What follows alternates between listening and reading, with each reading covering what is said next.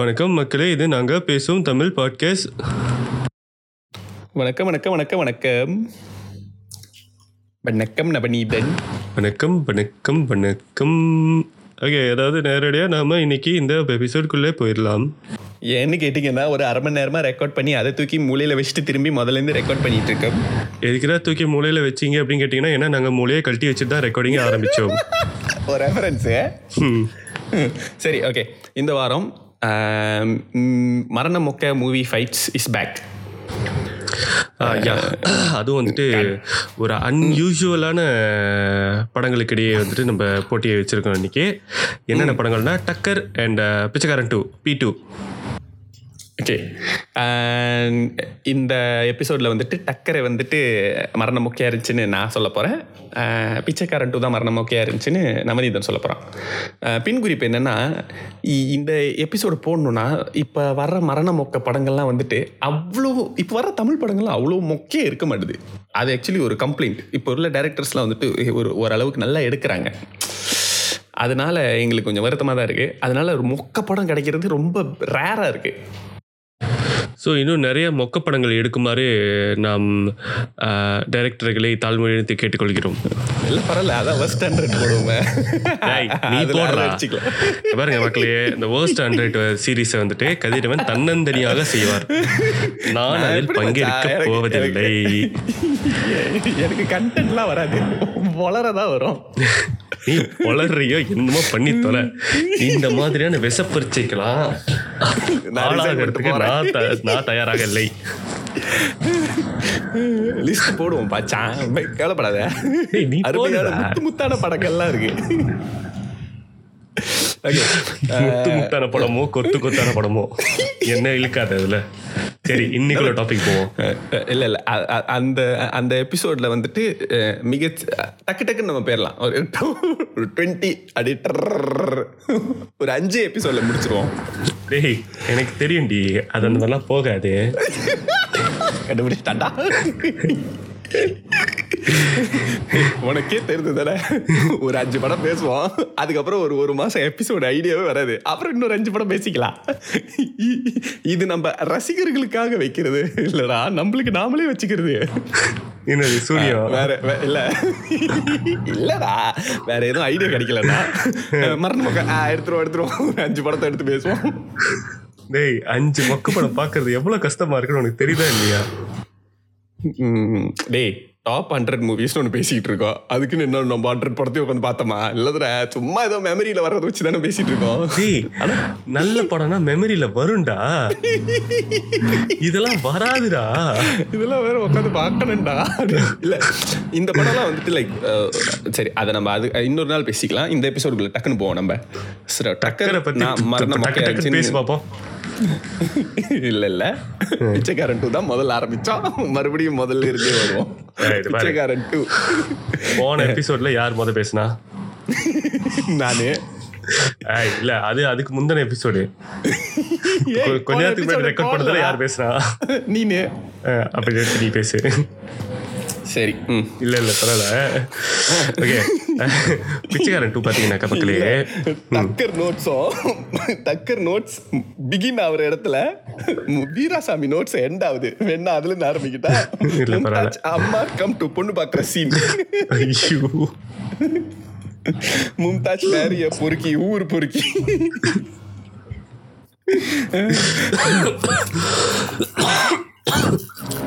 இல்லடா, அந்த பக்கம் போவேனா? ரொம்ப மோசமான பகுதி.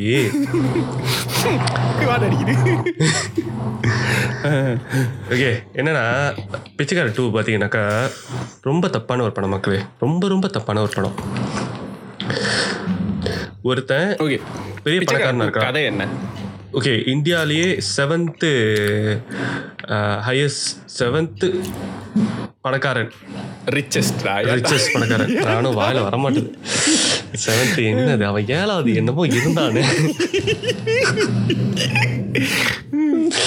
ஸோ அவனை என்ன பண்ணுறாங்கனாக்கா அவன் கூட இருக்கிற மூணு பேர் வந்து சதி திட்டம் தீட்டி அவனுக்கு வந்துட்டு கொலை பண்ணி அவனோட மூளைக்குள்ளே அவச்சு அவன் மூளையை எடுத்து வெளியே வீசிட்டு அவனோட பாடிக்குள்ளே இவன் இவனுங்களோட பேச்சை கேட்குற இன்னொருத்தனுடைய மூளையை வச்சுக்கலாம் அப்படின்னு வந்து பிளான் பண்ணுறாங்க. மூளை மாற்று சிகிச்சை செய்யலாம் அப்படின்னு.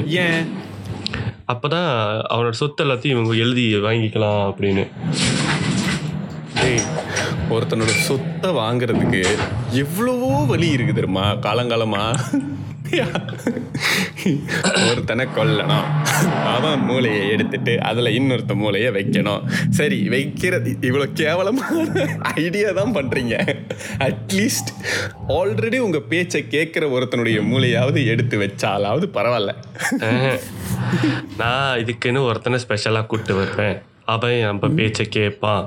அவன் ஏன்டா அவன் பேச்சை கேட்கணும்? முதற்கொண்டு இப்போது நம்ம ஒருத்தருடைய ஒரு ஆளோட பேச்சை கேட்குறோம் அப்படின்னாக்கா அதுக்கு ஏதாவது ஒரு காரணம் இருக்கும். சம்மந்தமே இல்லாமல் ஒருத்தர் பேச்சை கேட்குறோம்னாக்கா அவங்களால நமக்கு ஏதோ விஷயங்கள் காரியம் வந்துட்டு ஆக வேண்டியதுக்கு இருக்குது இருக்கலாம்.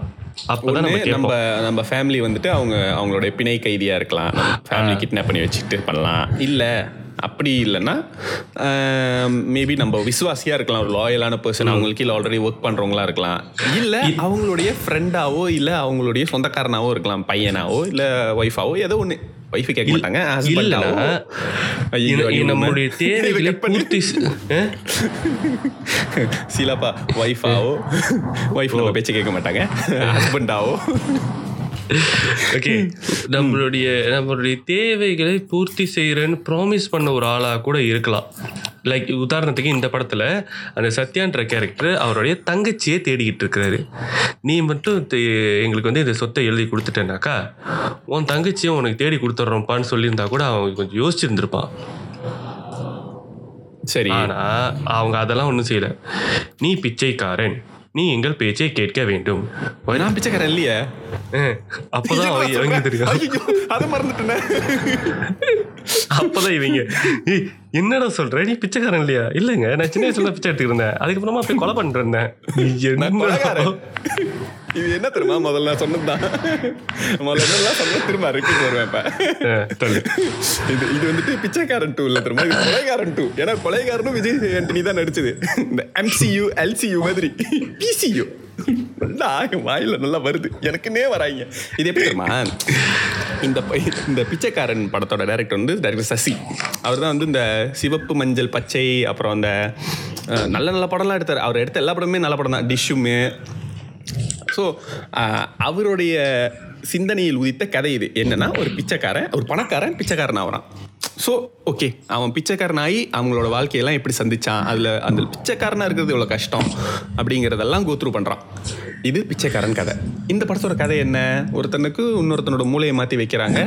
அவன் வந்துட்டு ஆனால் இவங்க சொல்கிறத கேட்காம அவனே ஒரு சிவாஜி த பாஸ்ன்னு தான் மனசுக்குள்ளே நினச்சிக்கிட்டு மக்களுக்கு சொத்தெல்லாம் வாரி இறைக்கிறான். இது இதுதான் கதை.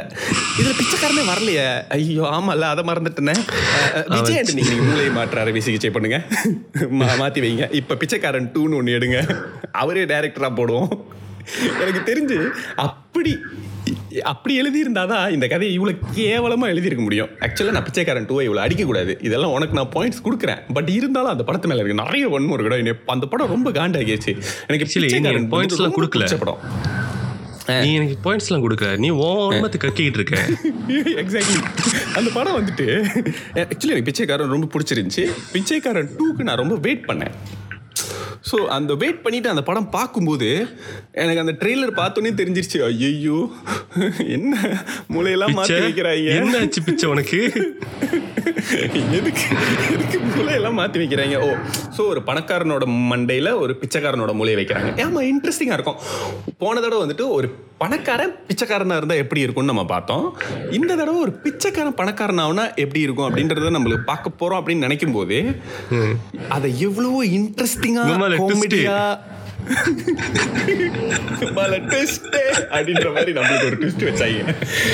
ஆக்சுவலா வந்துட்டு ஒரு பணக்காரனா இருக்கிறது ஒரு பிச்சைக்காரனா இருக்கிறத விட ஒரு ஏழையா இருக்கிறத விட ரொம்ப ரொம்ப கஷ்டம். இப்ப இப்பதான் வந்துட்டு சில சில டாக்குமெண்ட்ரிஸ் சில ரீடிங்ஸ் எல்லாம் பண்றதுனால எனக்கே எக்கானமி எப்படி ஒர்க் ஆகுது, பணக்காரனுங்க எப்படி சம்பாதிக்கிறாங்க, பணத்துல எவ்வளவு பிரச்சனை இருக்கு. ஒரு பிச்சைக்காரனா இருக்கிறதுல பெரிய பிரச்சனை இல்லை தரமா, பணம் இல்லைங்கிறது தான் பிரச்சனை. ஒரு பணக்காரனா இருக்கிறதுல டாக்ஸ் இருக்கு, அதுல வந்துட்டு நீங்க அந்த பிசினஸ்ல அப்ஸ் அண்ட் டவுன்ஸ் இருக்கு, அந்த மணி எப்படி ஒர்க் ஆகுதுன்றத புரிஞ்சுக்கிறதே ரொம்ப கஷ்டம் தரும். ஆக்சுவலி இப்ப நான் பேசுறதே உங்களுக்கு காண்டாவது தானே, இவன் எதுக்கு இதெல்லாம் பேசிட்டு இருக்கா ஐயோ அப்படின்னு உங்களுக்கு தோணுது தானே. ஒரு நிமிஷம் யோசிச்சு பாருங்க, இன்னைக்கு நீங்க நீங்களா இருக்கீங்க, நாளைக்கு நீங்க ஒரு multi billionaire, not even millionaire, அந்த படத்துல அவன் சொல்றது ஏழாவது பணக்காரன் means he is a billionaire. ஒரு லட்சம் கோடிடா, ஒரு லட்சம் கோடி பணத்தை ஹேண்டில் பண்றது எவ்வளவு கஷ்டம் தெரியுமா. அதோட இன் அண்ட் அவுட்ஸை புரிஞ்சுக்கிறதுல நான் பிச்சைக்காரனாவே இருந்துறேன், நீ விட்டுருங்க நீயே ஓடிடுவேன். ஒரு பணக்காரனா இல்லாத ஒருத்தன் திடீர்னு பணக்காரன் வரான்னு வச்சுக்கேன் ஓவர் நைட்ல, He, he will be like flabbergasted. அதான் கரெக்டான வேர்டு, திக்குமுக்காடி போயிடுவான். அந்த அந்த அந்த விஷயத்துல அவன் திக்குமுக்காடி போயிடுவான். அவ்வளோ இன்ட்ரெஸ்டிங்கான விஷயம்லாம் இருக்கு. இவன் வந்துட்டு அவனுடைய செயல்பாடுகள், ஒரு பிச்சைக்காரனாக இருக்கான் அப்போ பா சுற்றி இருக்கிறவங்களாம் அவனை எப்படி பார்க்குறாங்க, ஏன்னா சுற்றி இருக்கிறவங்களுக்கு தெரியாது அவன் பிச்சைக்காரன்னு. ஸோ அவன் அதில் இருக்கிற அந்த காமெடியான விஷயம்லாம் பண்ணியிருக்கலாம். டேய் என்னடா சுற்றி இருக்கிறவங்களுக்குலாம் தெரியாது இவன் பிச்சைக்காரன்னு சொல்கிறேன், அவன் பார்த்தாலும் எதுக்கு எடுத்தாலும் பணம் பிச்சைக்காரன் பிச்சைக்காரன் பிச்சைக்காரன்ட்டு கடைசியில் அந்த கோர்ட்டில் போயிட்டு கூட வக்கீல் சார் அவர் பிச்சைக்காரன் சார், அவன் பிச்சை எடுப்பான் சார், சார் நீங்கள் போய் பிச்சை எடுங்க, நீங்கள் போய் டேய் தயவு செஞ்சு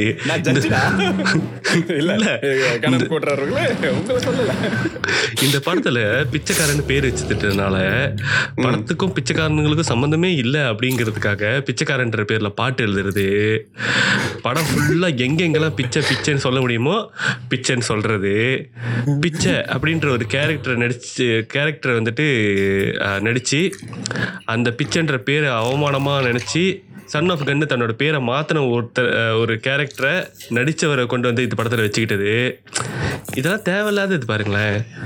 இல்லை இப்போது இந்த படத்தோட நீ வந்து ஃபர்ஸ்ட் ஆஃப் தான் சொல்லியிருக்க. ஸோ ஒரு ஒரு ஒருத்தர் மூளை மாற்ற அறுவை சிகிச்சை செய்கிறாங்க, அதுக்கப்புறம் அதுக்கப்புறம் என்னாச்சு நாங்கள் சொல்கிறத கேளுங்க கேளு ஏன்னா நீ ஒரு பிச்சைக்காரன்.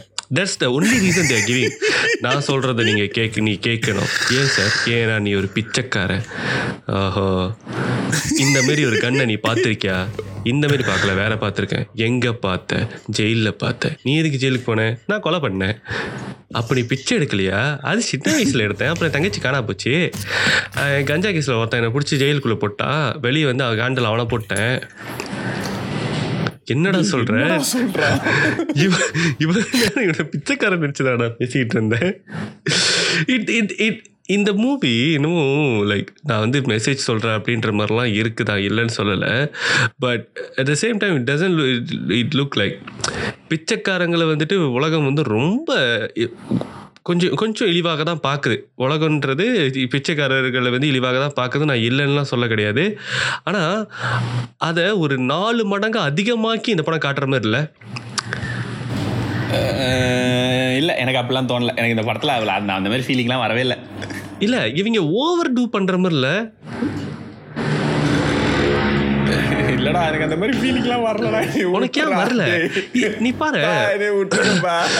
இப்போ நம்ம நம்ம நம்ம வந்துட்டு எங்கேயாச்சும் போகிறோம், யாராச்சும் பிச்சை எடுத்துக்கிட்டு இருக்காங்க, ஐது பற்றி பேசி என்னையே கொலை பண்ணுறாங்களா, என்ன பண்ணுவோம், அவங்க காசு கேட்குறாங்கனாக்கா ஒன்று காசை கொடுப்போம், இல்லை காசுக்கு இல்லைன்னு சொல்லிட்டு வந்துடுவோம், இல்லை நானே பிச்சை எடுத்துக்கிட்டு தான் இருக்கேன்னு சொல்லிட்டு வந்துடுவோம், முடிஞ்சு. ஆமாம் இல்லைடா நீ வந்துட்டு நீயா பேசுகிற, அவனுங்கெல்லாம் பணக்காரனுக்கு தானே, ஸோ அவனுங்க பிச்சைக்காரங்களே இழிவாக தான் பேசுவாங்க. இல்லை நான் நான் என்ன சொல்கிறேன், நான் போயிட்டு இன்றைக்கி யாராச்சும் பிச்சை எடுத்துக்கிட்டு இருக்காங்கன்னா அந்த பிச்சைக்காரன் பக்கத்தில் போயிட்டு ஒரு நான் ஒரு ஒரு நாள் ஃபுல்லாக நான் பக்கத்தில் இருந்து என்ன நடக்குதுன்றதை பார்க்குறேன். எந்த பணக்காரன் தன்னோட வேலை வெட்டியை விட்டுட்டு அங்கே வந்து நீ பிச்சைக்காரன் நீ கேவலமானவன் நீ க அப்படி இப்படின்னு வந்து இந்த பிச்சைக்காரனை இழிவுபடுத்துறதுல தன்னுடைய நேரத்தை செலவிடுறான்றதை நான் பார்க்கணும். ஏ அவெல்லாம் அதெல்லாம் பண்ணிக்கிட்டு இருந்தானாக்கா ஒரு பிச்சைக்காரனை பிச்சைக்காரன்னு சொல்கிறதுக்கே அவன் அவள் நேரம் எடுத்துக்கிறானாக்கா அவன் பணக்காரனா இருக்க மாட்டான். ஏன்னா அவன் அவன்னா அவனோட டைம் மேனேஜ் பண்ண அவனுக்கு தெரியல, டைம் எதுக்கு செலவு பண்ணணுன்றது தெரியாமல் செலவு பண்ணிட்டு இருக்கான், அவன் எப்படி பணக்காரனா இருப்பான். டே நீ இந்த படத்தில் முதல்ல சரி ஃபுல் கதையை சொல்ல போறியா, அப்போ டேய் என்னடா இருக்கு சொல்றதுக்கு, அந்த மூணு பேர்த்த இவன் கொன்றுவான், கொன்னுட்டு நான் வந்துட்டு இவனை அடிச்சு கொண்டுருவான். கொன்ன பிறகு அவன் வந்து பள்ளி வாங்கிடுறாங்களா அப்படிதான் இருக்கணும். பட் அப்படி இல்லை, அது இல்லை, அப்படி முடிக்க முடியாது. ஏன்னா படம் சீக்கிரமா முடிஞ்சிருச்சு அப்படின்றதுனால சொன்னது வந்துட்டு பாதி கூட இல்லை தரமா. அந்த படத்தில் ஒரு ஹாஃப் அன் அவர் தான் இருக்கும்னு நினைக்கிறேன். இதுக்கப்புறமா வச்சிருப்பாங்க பாரு ட்விஸ்ட் நம்மளுக்கு. இல்லை இல்லை பாதி படம் இது தேவையில்லாத விஷயங்கள்லாம் போட்டு இது வந்து பாதி படத்துக்கு வந்துடும். ஓ இழுத்துருவாங்களா? எஸ். இதுக்கப்புறம் அவர் என்ன பண்ணுறாருனாக்கா தன்னுடைய தங்கச்சியை தேடியா சொத்தெல்லாம் எதுக்கு நமக்கு காசுலாம் வேணாம், தங்கச்சி தேடுறதுக்கு இந்த ரீசோர்ஸை கூட நான் பயன்படுத்த மாட்டேன் அப்படின்னு சொல்லிட்டு அவர் வந்து கிளம்பி போகிறாரு. அங்கே அவருக்கு என்ன நடக்குதுன்னு நீங்கள் பார்த்தீங்கன்னாக்கா ஒரு ஒரு பிச்சை அவர் இன்னொரு பிச்சைக்காரர் சொல்கிறாரு, நீ வந்து உனக்கு வந்து லட்சுமி கிடச்சிருக்கு, ஸோ நீ அதை மக்களுக்கு நீ ஒரு பணக்காரனா இது எப்படி இருக்கணுன்றதுக்கு எடுத்துக்காட்டா நீ இரு இருக்கணும், நீ தேடுறது உனக்கு கிடைக்கும் அப்படின்றாரு. அப்புறம் பார்த்தா அகோரிங்கெல்லாம் சேர்ந்து டான்ஸ் ஆடுறாங்க, அதில் ஒருத்தர் வந்துட்டு போ அப்படின்றாரு. That's all. Okay is like சரி நான் திரும்பவும் பணக்காரன் ஆகப்போகிறேன் வராரு. விஜய் விஜய் மல்லையாவா அந்த ஆள் பேருனா விஜய் குருமூர்த்தியாக நடித்து கொண்டிருந்த ஒரிஜினல் பணக்காரனுடைய காசை வந்துட்டு நான் வந்து மக்களுக்கு செலவு பண்ண போகிறேன், மக்களுடைய நலத்துக்காக செலவு பண்ண போகிறேன் அப்படின்னு அவர் செய்கிறாரு. And then he comes up with term, கெட்ட பணக்காரனுங்களுக்கெல்லாம் நான் வந்து ஒரு பேர் வைக்கிறேன். என்ன பேர்? பிகினி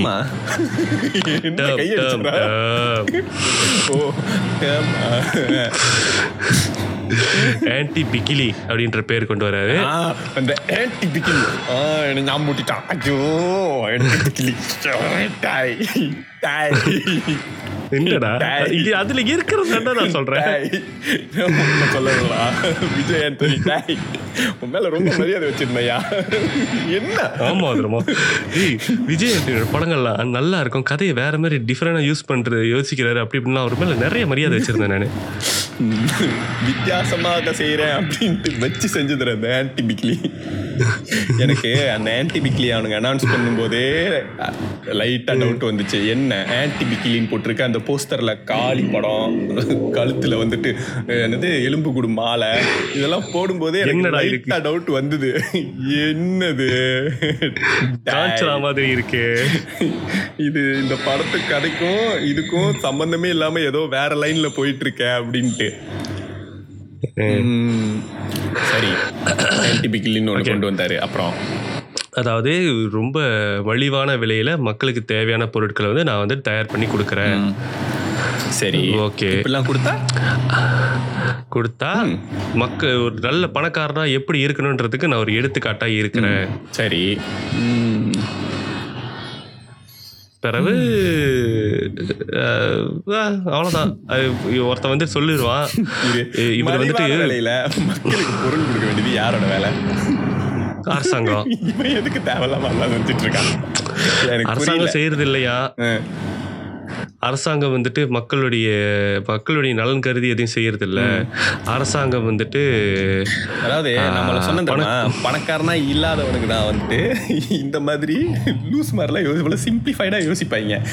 ஆக்சுவல் எக்கானமி உனக்கு தெரிஞ்சிருந்ததுன்னா இல்லை ஒரு அக்கௌண்டண்ட்டை பேசியிருந்தனா கூட உனக்கு வந்து இதை இதே அந்த படத்தில் ஒர்க் பண்ண ப்ரொடியூசரு அந்த டைரக்டர் எல்லாமே விஜய் ஆண்டனி தான். பட் இருந்தாலும் சொல்கிறேன் ஓகே ஒரு எக்ஸாம்பிள் சொல்கிறேன். இவங்க எல்லாருமே பணக்காரங்க தான் தெரியுமா, இவங்களுக்கு தெரியாத இதெல்லாம் ஒரு வாய்ப்பு இல்லை. ஏன் நீங்களாம் செய் நீங்களும் நிறைய சம்பாதிக்கிறீங்க தானே விஜய் ஆண்டனி, நீ நம்புறியோ இல்லையோ நெக்ஸ்ட் இயரு இந்த படம் நம்மளுடைய மரண மொக்க மூவி அவார்ட்ஸில் மரண ஹிட்டு மண்டையில் கொட்டு மண்டையில் கொட்டு மரண ஹிட்டு மண்டையில் கொட்டில் இந்த போன வருஷம் டானு இந்த வருஷம் பிச்சைக்காரன் டூ.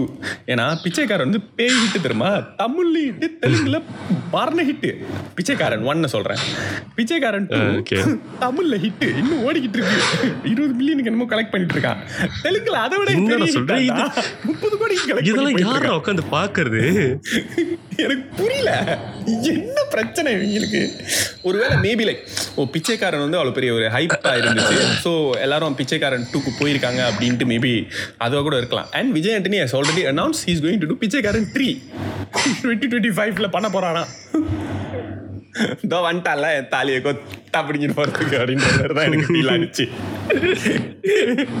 ஓகே ஸோ நீங்கள் வந்து பெரிய பணக்காரர் தான், நீங்கள் இது பண்ணலாமே, ஒரு ஒரு மால் ஆரம்பிங்க, ஒரு ஒரு நாட்டுக்கே கொடுக்க வேணாம், உங்கள் ஊரில் நிறைய ஏழைங்கள்லாம் இருக்காங்க, அவங்களுக்கு வந்து மலிவு விலையில் கொடுங்களேன், கொடுத்து பாருங்கள், அது ஒர்க் ஆகாது.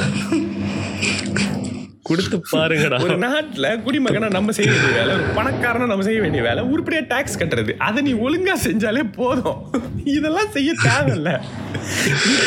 இந்த மாதிரி நீ மலிவு விலையில் கூட டேக்ஸ் கட்டணும், ஒரு பிரச்சனையும் கிடையாது. ஓட்டு போடணும். ஏன்னா ஆல்ரெடி பணக்காரனா இருக்கிறவன், ஏழையாக இருக்கிறவன், மிடில் கிளாஸ் எல்லாருமே அதை வாங்கணும்னு நினைப்பான். ஸோ ஆப்வியஸ்லி பணம் வீக்கம் தான் வரும். உன்னோட பணத்தோட வேல்யூ வந்து ரொம்ப ரொம்ப குறைஞ்சிருந்துருமா. Mm. So you like you can't afford to give it. Maybe ஒரு one or two இல்ல ஒரு one week கொடுக்கலாம். அதுக்கு மேல வந்துட்டு இதை வந்துட்டு ஒரு ஃப்ரீயா எல்லாத்தையும் கொடுக்க ஆரம்பிச்சிட்டேன்னு வச்சுக்கேன், லைக் ரொம்ப மலிவு விலையில எல்லாத்தையும் கொடுக்க ஆரம்பிச்சிட்டேன்னா இதை எப்படி கண்ட்ரோல் பண்ணுவேன்? எவன் வந்து வாங்க போறானே, டே நான் ஒரு பெரிய பணக்காரன், நீ எல்லாத்தையும் மலிவு விலையில கொடுத்துட்டு இருக்க, நானே வந்து எல்லாத்தையும் வாங்கிட்டு போயிடுவேனே. இல்லை, இதுதான் வந்து ரேஷன்ற அந்த கான்செப்ட், ரேஷன் கடை. அதான் அதை தான் நானும் சொல்கிறேன். அதை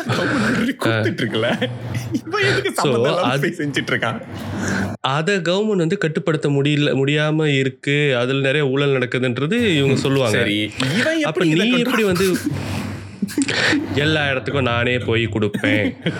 எல்லாத்துக்கும் போய் கொடுக்க முடியாது சார், நீங்க ஒரு ஆளு தான், வருஷம் ஃபுல்லா நீங்க போனாலும் முன்னூத்தி அறுபத்தஞ்சு பேரை தான் பார்க்க முடியும், மிஞ்சி போனா முன்னூத்தி அறுபத்தஞ்சு ஃபேமிலியை தான் நீங்க பார்க்க முடியும். இந்தியாவோட ஜனத்தொகை நூறு கோடிக்கு மேல, அப்படி எல்லாம் ஒரு ஆணையம் கட்ட முடியாது.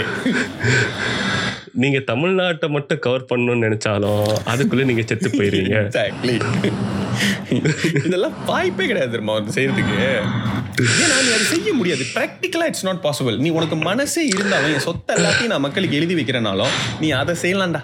ஒரு அநாத ஆசிரமத்துக்கு ஒரு ட்ரஸ்ட்டுக்கோ நான் என் சொத்தை எழுதி வைக்கிறேன் அப்படின்ட்டு அவங்க வந்து டொனேஷன் கொடுக்கலாம். ஓகே, இந்த மக்களுக்கு இவ்வளோ, அந்த மக்களுக்கு இவ்வளோ. பட் அதை கூட அப்படி எடுத்தோடனே ஒரு எழு எழு எழுநூறு கோடியோ இல்லை ஏழாயிரம் கோடியெல்லாம் வந்துட்டு பேங்க்ல இருக்காது கேஷா. அதெல்லாம் வந்துட்டு company shares. First of all பணமே நிறைய பேர்கிட்ட இருக்காது, இருந்தாலும் நிறைய பிளாக் பண்ணி இருக்கும். இல்லை, இன்னொன்று ரெண்டு இசை என்கிட்ட வந்துட்டு இவ்வளோ நூறுக்கு ஒரு லட்சம் கோடி இருக்குது அப்படின்னாக்கா, ஒரு லட்சம் கோடி கேஷாலாம் இருக்காது, சொத்தாகவும் இருக்கணும்னு கூட அவசியம் இல்லை. ஜஸ்ட் வெறும் பாண்ட்ஸாக கூட மட்டும் இருக்கலாம். அது எல்லாத்தையும் எடுத்து நீ மாற்றி லிக்விடிஃபை பண்ணி அதுக்கப்புறமா நீ மாற்றி அதுக்கப்புறம் என்ன பண்ண? அதுக்கப்புறம் அங்கே ஒருத்தர் இருந்தாரு, இந்த விஷயம் இந்த தலை மாற்று சிகிச்சை அது இப்படி ஒன்று நட இருந்தாதானடா அதை வந்துட்டு நடந்திருக்கு அப்படின்ற விஷயத்த வந்துட்டு கண்டுபிடிச்சிருவாரு ஒருத்தர். யாரு யாரு? நம்மளுடைய மன்சூர் அலிகான். மன்சூர் அலிகானா? பொதுவாக இந்த படத்தில் சத்யராஜனை போடுவீங்க. இல்ல, அவர் கால் ஷீட் கிடைக்கல இருக்கும். இது இதுதான் ரீசனா இருக்கும், வேற ஒன்றும் பெருசா ரீசனா இருக்காது, இதுதான் இருக்கும். ஸோ மன்சூர் அலிகான் வந்து போலீஸாக இருக்கிறப்போ, போலீஸாக தான் இருப்பார் இப்போ அந்த படம் ஃபுல்லாகவே. ஒரு கட்டத்தில் இவர் போயிட்டு சொல்லிடுவார், நான் வந்துட்டு விஜய் குருமூர்த்தி கிடையாது, நான் சத்யா, நான் அவர் பிச்சைக்காரன் அப்படின்றதெல்லாம் சொ சொல்லுவார் ஃபர்ஸ்ட் ஃபர்ஸ்ட் அந்த மூணு பேர்த்த வந்து கொல்லணும் கொல்லுவார் இல்லையா? சரி, அவனுங்களை கொல்றதுக்கு முன்னாடி போலீஸுடைய உதவி நாடுவார். நான் வந்துட்டு அரசாங்கத்துக்கிட்டே முறையாக போயிட்டு முறையிடுறேன், அவங்க நமக்கு உதவி செய்வாங்க அப்படின்னு. பட் அங்கே வந்துட்டு அவருக்கு ஏற்ற இது கிடைக்காது, அவனை பைத்தியன்னு சொல்லி நீ அவர் சட்ட மூளை மாற்று அறுவை சிகிச்சை செஞ்சேன்னு ஏன் போய் சொன்னான்? உண்மையை சொல்றாரா? ஹீரோ இல்லையா? சரி, ஹீரோடா அவன் போய் சொல்றான். ஓகே, இவன் எப்படி ப்ரூஃப் பண்ணா இவன் மூளை மாற்று அறுவை சிகிச்சை செஞ்சான்னு? எவனுமே நம்ப மாட்டானே, அதான் நம்ப மாட்டாங்க. அதுக்கப்புறமா இவன் சொல்லிட்டு வந்ததுக்கு பிறகு இவன் நடந்துக்கிறதெல்லாம் பார்க்க பார்க்க ஒரு மாதிரி மன்சூர் அலிகானுக்கு சந்தேகம் வரும். ஏன் மன்சூர் அலிகான் தான் அவன் போட்டாட்டியா இவன் நடந்துக்கிறதெல்லாம் பார்த்தா சந்தேகம் வர்றதுக்கு? இல்ல, Mansoor Ali Khan is a policeman, is a corrupt policeman, police. Okay, டேய் விஜய் மல்லையா, விஜய் குணசேகரன், ஏதோ ஒரு சந்திரசேகரன்லாம் வந்து எங்கேயோ பாங்கி உங்க அப்பாவை சொல்றான், எங்கேயோ இருப்பாங்க தெரியுமா, ஃப்ளோல வந்துருச்சு. அவங்க எல்லாம் வந்துட்டு இவங்கிட்ட டெய்லி பேசிஸ்ல எல்லாம் பேசிட்டு இருக்க மாட்டாங்க. இவன் ஒரு சாதாரண இன்ஸ்பெக்டர் இல்ல, இஸ் a policeman டா, அது போதும்டா. எல்லாத்தையும் வந்து சந்தேகம் பாயிண்டோட தான் அவர் பார்ப்பாங்க. உனக்கு தெரியாது நான் கேட்கறது உனக்கு புரியுதா? இல்லை நீயும் நடிக்கிறியா? என்ன பிரச்சனை உனக்கு? நான் கேட்கறது உனக்கு புரியுதா? அவன் வியர்டாக பிஹேவ் பண்ணுறானா? அவனுக்கு மூளை மாற்று அறுவை சிகிச்சை. டேய், அவன் வியர்டாக பிஹேவ் பண்ணுறான், அவன் கொலை பண்ணான்றதை நம்புனா கூட பரவாயில்லடா. அவங்ககிட்ட இருந்து ஒரு காசு எதிர்பார்க்குறான், அதெல்லாம் ஓகே. மூளை மாற்று அறுவை சிகிச்சைக்குன்னா மைண்டு போவே போகாது திரும்ப அந்த உலகத்தில் யாருக்கும். ஆனால் அவன் தான் ஆல்ரெடி வந்து சொல்லிட்டு போயிட்டானே, அவன் சொன்னா இவன் நம்பிடுவானடா. ஆமா, இவன் நம்பிடுவான். டேய், அதனாலதான் மன்சூர் அலிகான் போட்டிருக்காங்க, உங்களுக்கு புரியுதா இல்லையா? பண்ண முடியுமா அந்த இந்த விஷயத்த? கோர்ட்ல கொண்டு போய் சார் மூளை மாற்று அறுவை சிகிச்சை செஞ்சிருக்காங்க, டேய் பைத்தியமா நீ போடா வெளிய அப்படின்றாங்க. என்னடா இது? டேய், இந்த இதை படத்தில் ப்ரூஃப் பண் பண்ணாமலே ஆ ஓகே இவர் இவர் தான் தப்பு பண்ணியிருக்காரு அப்படின்றானுங்கடா. ஒரு கோர்ட்டுக்கு போனால் அங்கே வந்துட்டு வாதாடுறப்போ என்னென்ன ப்ரூஃப்லாம் கொடுக்கணும். The it this good have been easily won by Vijay Vijay Antony. இதே அவன் அந்த கொலையே தான் செய்யலைன்னு சொல்லிடலாம்டா, ஈஸியாக கொலையை செய்யலாம் செய்யலைன்னு சொல்லிடலாம். வேற என்ன இது? நீ இப்போ இப்போ யூஸ்வலி ஒரு ஒரு ஆளோட ஐடென்டிட்டி இவங்க தானா அப்படின்னு செக் பண்ணுறதுக்கு என்ன செய்வாங்க? டிஎன்ஏ எடுத்து செக் பண்ணி பார்ப்பாங்க, வச்சு செக் பண்ணுவாங்க. ம் கைரேகை, டிஎன்ஏ இதெல்லாம் இதெல்லாம் செய்வாங்க. செஞ்சு பாரு, உனக்கு தெரிஞ்சிடும் யாருன்னு அப்படின்னா முடிஞ்சு. இல்லை சார், நான் பொய் சொல்ல விரும்பல, நான் எல்லாத்தையும் உண்மையை ஒத்துக்கிறேன். எதுக்கு? நான் தான் சத்யா, நேர்மை, நீதி, கண்ணியம், கட்டுப்பாடு. அப்போ நீ அப்போ ஆரம்பிச்சு வச்சுட்டு போனீங்க அந்த ஆன்டிபிக்லி ப்ரோக்ராமு, அது என்னாச்சு? அதான் தெரியாது, அது கொடுத்துட்டு போயிடுவேன். அதுதான் அந்த ஹீரோயின் இருக்குல்ல, அதுக்கு ஒரு பர்பஸ் கொடுத்துருவோம். யூஸ்வலி தமிழ் படங்களில் ஹீரோயின்களுக்கு வந்துட்டு ஹீரோயின்ஸ்க்கு வந்துட்டு எந்த ஒரு இம்பார்ட்டன்ட்டும் கொடுக்கறது இல்லைன்றாட்டு இருக்கு இல்லையா? இல்லை கொடுத்துருக்காரு, எவ்வளோ பெரிய பொறுப்பு கொடுத்துட்டு போயிருக்காரு. பொறுப்பு பருப்புன்னு பேசிட்டு இருக்காங்க. இதுக்கப்புறம் நீங்கள் தான் வந்து இந்த நாட்டு மக்களையும் நாட்டையும் நாட்டு மக்களையும் காப்பாற்றணும் அப்படின்னு சொல்லிட்டு போயிருக்காரா இல்லையா? டேய், அவன் கிரிக்கெட்டா? அவன் என்னன்னு சொல்லுவான், இவன் ஏன் அதை கேட்க போறா? என்னடா இது? டேய், உனக்கு ஒரு லட்சம் கோடி கொடுத்து நீ தான் இனிமேல் இதெல்லாம் பார்த்துக்கணும்னா நீ கேட்பே கேட்க மாட்டியா? கேட்பேன். அவன் சொல்றதை கேட்க மாட்டான், அப்ப தலையாட்டிக்குவேன், அவ்வளோதான். ஒரு வழியா இதுதான் பிச்சைக்காரன் டூவா? இதுதான் பிச்சைக்காரன் டூ. படத்துல ரொம்ப கடைசியா வந்துட்டு அந்த தங்கச்சியை கண்டுபிடிச்சிருவாங்களே, அந்த சீனை சொல்லல? இமோஷனலா இருந்துச்சு இல்லையா? தங்கச்சியை கண்டுபிடிச்சா கண்டுபிடிக்கலாம் என்னடா அது? பிச்சைக்காரன்ல வந்துட்டு அந்த அம்மா சென்டிமெண்ட் வச்சுட்டாங்களா? இப்ப இந்த படத்துல என்ன சென்டிமெண்ட் இருக்கவே இருக்க? தங்கச்சி இல்ல, இப்பெல்லாம் தங்கச்சி சென்டிமெண்ட் எல்லாம் ஓட மாட்டுதுடா, சொன்ன கேளுங்கடா, அதெல்லாம் வைக்காதீங்கடா. தங்கச்சி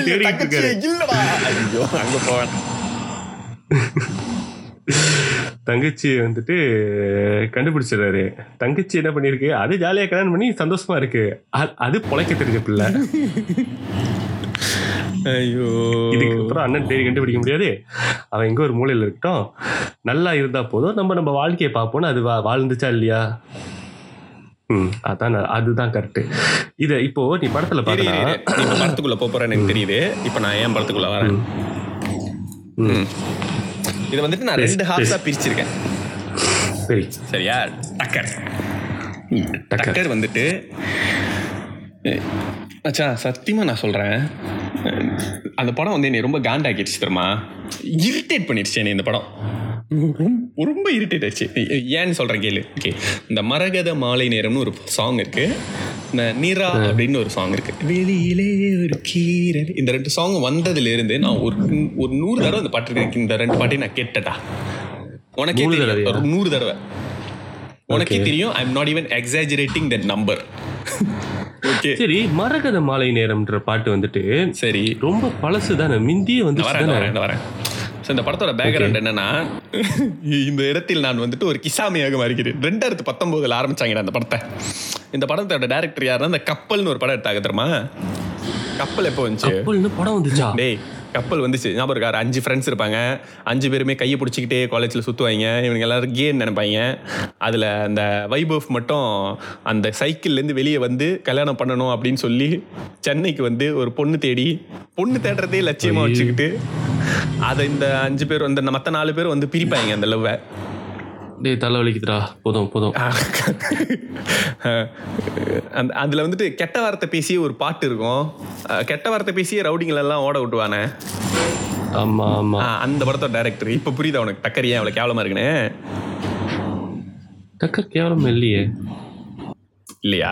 சரி நான் வரேன் நான் வரேன் ஸோ அதுக்கப்புறமா அந்த படம் ஏதோ நல்லா இருந்துச்சு அப்படின்றதுனால அந்த டைரக்டர் வந்துட்டு சங்கரோடைய அசிஸ்டன்ட்ன்றது பின்பிடிப்பு. சங்கரோட அசிஸ்டன்டாடா நீனு யோசிக்கும் போது ஓகே ஓகே அப்போ புரியுது இல்லை, இதை தான்டா நீ முதல் சொல்லியிருக்கா என்ன நீ.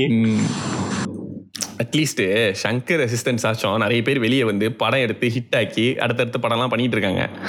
மணி சார் அசிஸ்டன்ஸ் நீ யாராச்சும் கேள்விப்பட்டிருக்கியா? கார்த்தி அதால் படம் எடுத்தாரா, படம் நடிச்சிட்டு இருக்கா. ஏன் ஏன்னா சூர்யாவுடைய தம்பி, அவ்வளோதான். மணி ரத்னத்தோட அசிஸ்டன்ட்னால இல்லை என்ன. ஆக்சுவலி மணிரத்னம் மணிரத்னத்தோட அசிஸ்டன்ட்லாம் இருக்காங்க, ஆனால் நான் சொல்ல மாட்டேன் ஏன்னா உனக்கு தெரியாத. டேய் இப்போ கூகுள் பண்ணால் கண்டுபிடிச்சிடலாம்டா, பார்க்குறியா? சரி பண்ணு. நான் டக்கரை பற்றி பேசிகிட்டு இருக்கேன். ஓகே சரி பேசிகிட்டு அப்பாடா. அப்புறம் ரெண்டாயிரத்தி பத்தொம்போதில் இந்த படம் ஸ்டார்ட் பண்ணுறாங்க. கோவிட் வந்துருச்சு, அதனால் படத்தை ரிலீஸ் பண்ணல. அதனால தான் பாட்டு அப்பயே வந்தாலும் படத்தை ரிலீஸ் பண்ணாமல் தள்ளி தள்ளி போயிருக்கு. ஆக்சுவலாக இந்த படத்தை ஆரம்பிக்கிறதுக்கு முன்னாடி அவங்க ஒரு படம் ஆரம்பித்தாங்க. அந்த படம் பேர் தான் சைத்தான் கி பச்சி, சைத்தான் கி பச்சா. ஓகேவா? இதே டைரக்டர் சித்தார்த்து காம்பினேஷன். ஆனால் படம் அந்த படம் ஆரம்பித்தோடனே தெரிஞ்சிருச்சு இந்த படத்தோட பட்ஜெட் வந்துட்டு நம்மளால் பேர் பண்ண முடியாது. ஸோ நம்ம வந்துட்டு ஒரு சின்ன படம் பண்ணி அதை ஹிட் ஆக்கி அந்த படத்தினுடைய ப்ராஃபிட்டை வைத்து நம்ம சைத்தான் கி பச்சாய் பண்ணலாம் அப்படின்ட்டு தான் டக்கர்னு ஆரம்பித்தாங்க. என்னடா அது சின்ன பிசினஸ் பண்றோம், அதுல லாபம் வரும், அதை தூக்கி பெரிய பிசினஸ் பண்றோம். என்னடா ஐடியால அதுக்கு அவனுக்கு சூஸ் பண்ண பண்றதா டக்கர். ஓகே ஐயோ. ஸோ கோவிட்னால கோவிட்னால படம் தள்ளி தள்ளி போய் கோவிட்டுக்கு அப்புறம் படம் எடுத்து ரிலீஸ் பண்ணி இதுக்கு அப் அதுக்கப்புறமா அதுக்கு முன்னாடி எடுத்த படத்தை இப்போ ரிலீஸ் பண்ணியிருக்காங்க. ஓகேவா? இதெல்லாம் சித்தார்த்தும் மணிரத்னமோட அசிஸ்டன்ட் தான் மச்சான். சொல்லிட்டா தேங்க்யூ. அதான் நடிச்ச படம் தான். சரி, மணிரத்னம் அசிஸ்டண்ட்டோ சங்கர் அசிஸ்டண்ட்டோ பாயிண்ட்டுக்கு பாயிண்ட் சரியா போச்சு. ஓகே, சங்கரே இந்த படத்தெல்லாம் பார்த்தா இவன் அசிஸ்டண்ட் இல்லை அப்படின்ட்டு பேர் வருவேன். யாருன்னு எனக்கு தெரியாது. மணிரத்னமோ இதுவும் என்னோட அசிஸ்டண்ட் இல்லை, இவன் யாருன்னு எனக்கு தெரியாது. Okay, same to same. Okay, படம் ஆரம்பிக்குது. ஒரு அந்த படம் பார்த்துட்டியா? எந்த படம்? டக்கர்.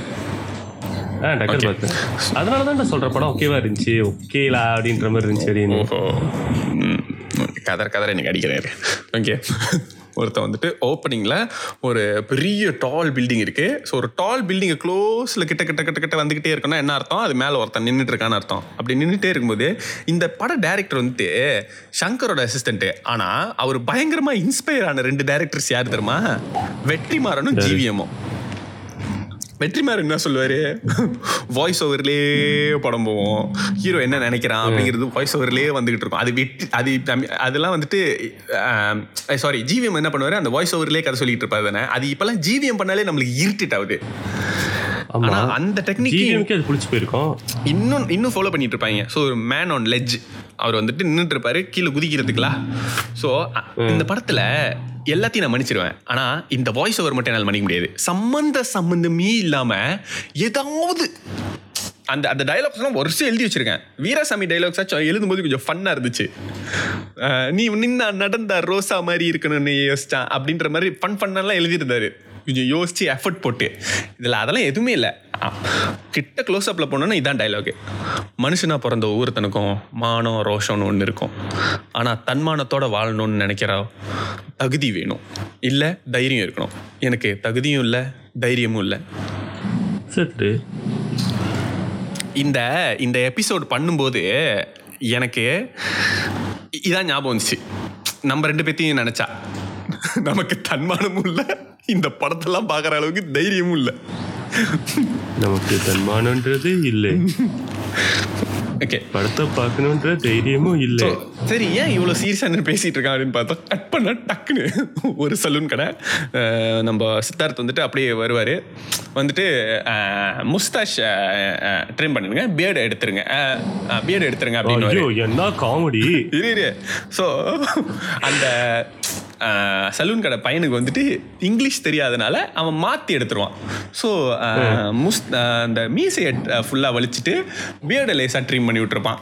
அது அது வந்துட்டு ஆக்சுவலாக நல்லா தான் இருந்துச்சு, ஹேண்ட்ஸமாக தான் இருந்தாங்க. சித்தார்த்து பார்க்கறதுக்கு ஆக்சுவலி இந்த படத்தில் ஒரு குறை சொல்ல முடியாது. He really look young, it's like a young boy, ஒரு ஒரு ஒரு ரெட் பிளடட் யங் பாய் அப்படின்னு என்னால் நம்ப முடிஞ்சு. அதில் எனக்கு எந்த குறையும் இல்லை. இந்த முதல்ல சொன்னால ஜிவிஎமோட வாய்ஸ் ஓவரில் வந்துட்டு இந்த டேரக்டர் பயங்கரமாக இன்ஸ்பயர் ஆகி பண்ணிட்டு இருக்காரு இந்த படம் ஃபுல்லாக அப்படின்ட்டு. இன்னொன்றில் வந்துட்டு என்னன்னா இந்த இந்த டேரக்டர் வந்து வெற்றிமாறன் மேலே பயங்கர ஒரு வெறி கொண்டு இருக்காருன்னு நினைக்கிறேன். ஏன்னா படம் ஆரம்பிக்கிறது அந்த மிட்டு அந்த அந்த எண்டு இதெல்லாம் பார்க்கும்போது ஒரு வெற்றிமாறன் ஸ்டைலில் ஒரு படம் ஒரு படம் பண்ணலாம் அப்படின்ற மாதிரி இறங்கியிருப்பாரோன்னு எனக்கு தோணுச்சு.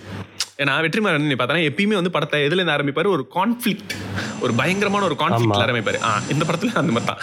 ஏன் அவங்க நிற்கிறான், அதுக்கப்புறம் என்ன அனுச்சு அப்படிங்கிறது ஒன்றுமே இருக்காது. தெரியுமா, சும்மா அங்கே நின்றுட்டு இருப்பான்.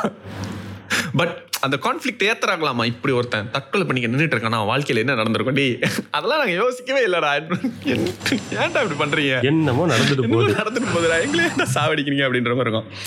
ஸோ பேசிக்காக வந்துட்டு வேற வெட்டி இல்லாமல் சுற்றிட்டு இருக்கிற ஒருத்தன் ஊரில் அவன் வந்துட்டு ஏழையாக பிறந்து விட்டாராமா. ஸோ அவர் நான் ஏழையாக பிறந்தாலும் ஏழையாக சாக மாட்டேன் அப்படின்னு சொல்லிட்டு சாப்பாடை தட்டி விட்டுட்டு எந்திரிச்சு போயிடுவான். ஓகேவா, அவங்க அம்மா அவங்க அம்மா டேய் உங்கள் அப்பா ஏழையாக தான் வந்தார், உங்கள் தாத்தா ஏழையாக தான் பிறந்தாரு, ஏழையாக தான் செத்தாரு, நீயும் அப்படி தான் இருக்க போறே. டேய் ஐயோ ரியலி இல்லை, அவர் இந்த இத்தனை இத்தனை வருஷம் இத்தனை வருஷம் ஏழையாக இருந்தவனுக்கு எப்போ திரும்ப அந்த ஞானோதயம் பிறந்திருக்க, நம்ம வந்துட்டு ஏழையாக பிறக்க பிறந்திருக்கோம் ஆனால் பணக்காரனாக தான் சாகணும், ஏழையாக சாகக்கூடாது அப்படின்றது அந்த அந்த சலூன் கடைக்கு போயிட்டு வந்ததுக்கு அப்புறமா தான். ஒரு எவ்வளோ பெரிய ஒரு விஷயத்த ஒரு ஒரு விஷயத்தில் சொல்லிடுவாரு. அந்த இடத்துல ஒரு டைலாக் போட்டிருப்பாரு, அந்த டைலாக் சொல்கிறேன் கேளு. மயிரா இருந்தாலும் ஜாலியாக இருக்கும், நல்லா இருந்துச்சு, இருக்க இருக்கும். மயிரா இருந்தாலும் அது பணக்கார மயிருக்கு தான் மதிப்பு, ஏழை மயிரெல்லாம் ஒரு மயிரே கிடையாது. நான் சொல்லிட்டேன் வாயில வண்ட வண்டையை நான் இதை விட கேவலமாக திட்டுவேன், இதை விட்ட வண்ட வண்டையா திட்டுவேன் தெரியும். இதெல்லாம் ஒரு டைலாக், மயிர் மயிர் மாதிரி எழுதி வச்சிருக்காதீங்க. சரி, நம்ம பணக்காரனாகணும்னு நினைக்கிற ஹீரோ நேரா அந்த ஃபர்ஸ்ட் படம் மாதிரி தான் எங்க போயிருப்பாரு, சென்னை.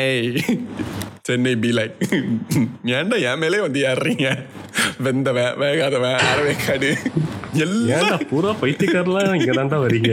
ஏண்டா okay, first job job number one background actor. பணக்காரனா பேக்ரவுண்ட் ஆக்டர்லாம் நடிச்சு பணக்காரனா ஆகணும். Okay, job number two gym trainer lifting assistant. Job number three waiter பார்ல.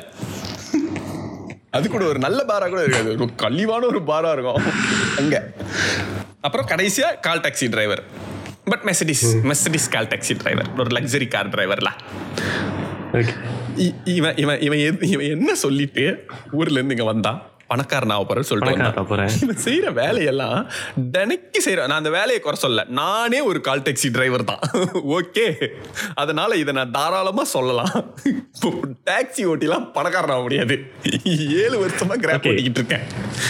ஓகே கதிரவன், நீங்க வந்துட்டு ஓகே நீங்க வந்து கிராப் ஓட்டுறீங்க, ஓகே நீங்க வந்துட்டு எந்த முடிவோட எந்த எய்மோட வந்து கிராப் டிரைவர் ஆவீங்க, வேற வேலை கிடைக்கல வந்துட்டு நான் வந்துட்டு பணக்காரன் ஆக போறேன் அப்படின்ற எண்ணத்துல கிராப் ஓட்ட ஆரம்பிச்சிங்களா?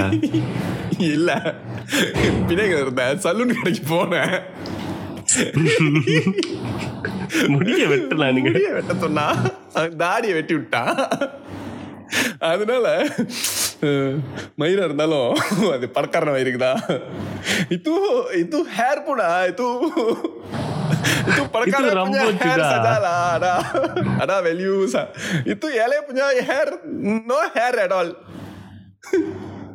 அப்படி சொல்லிட்டு நான் அங்கேருந்து கேள்ல விருட்டு கிளம்பி வந்துட்டேன். ஐயோ எந்த வேலை செஞ்சாலும் அவருக்கு வந்துட்டு அந்த வேலை செட் ஆகாது.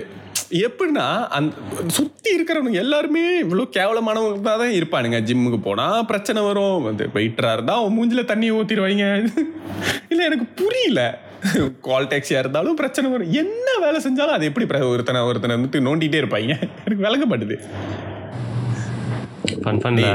நீ பார்க்குற ஒரு வேலையிலையோ இல்லை ரெண்டு வேலையிலையோ உனக்கு பிரச்சனை வந்துச்சுன்னா பிரச்சனை அந்த வேலையிலலாம். நீ பார்க்குற ஒவ்வொரு வேலையிலையும் உனக்கு பிரச்சனை வருதுடா, பிரச்சனை வேலையில் இல்லைடா, வேலை செய்கிற பண்ணாடா ஒன்ற.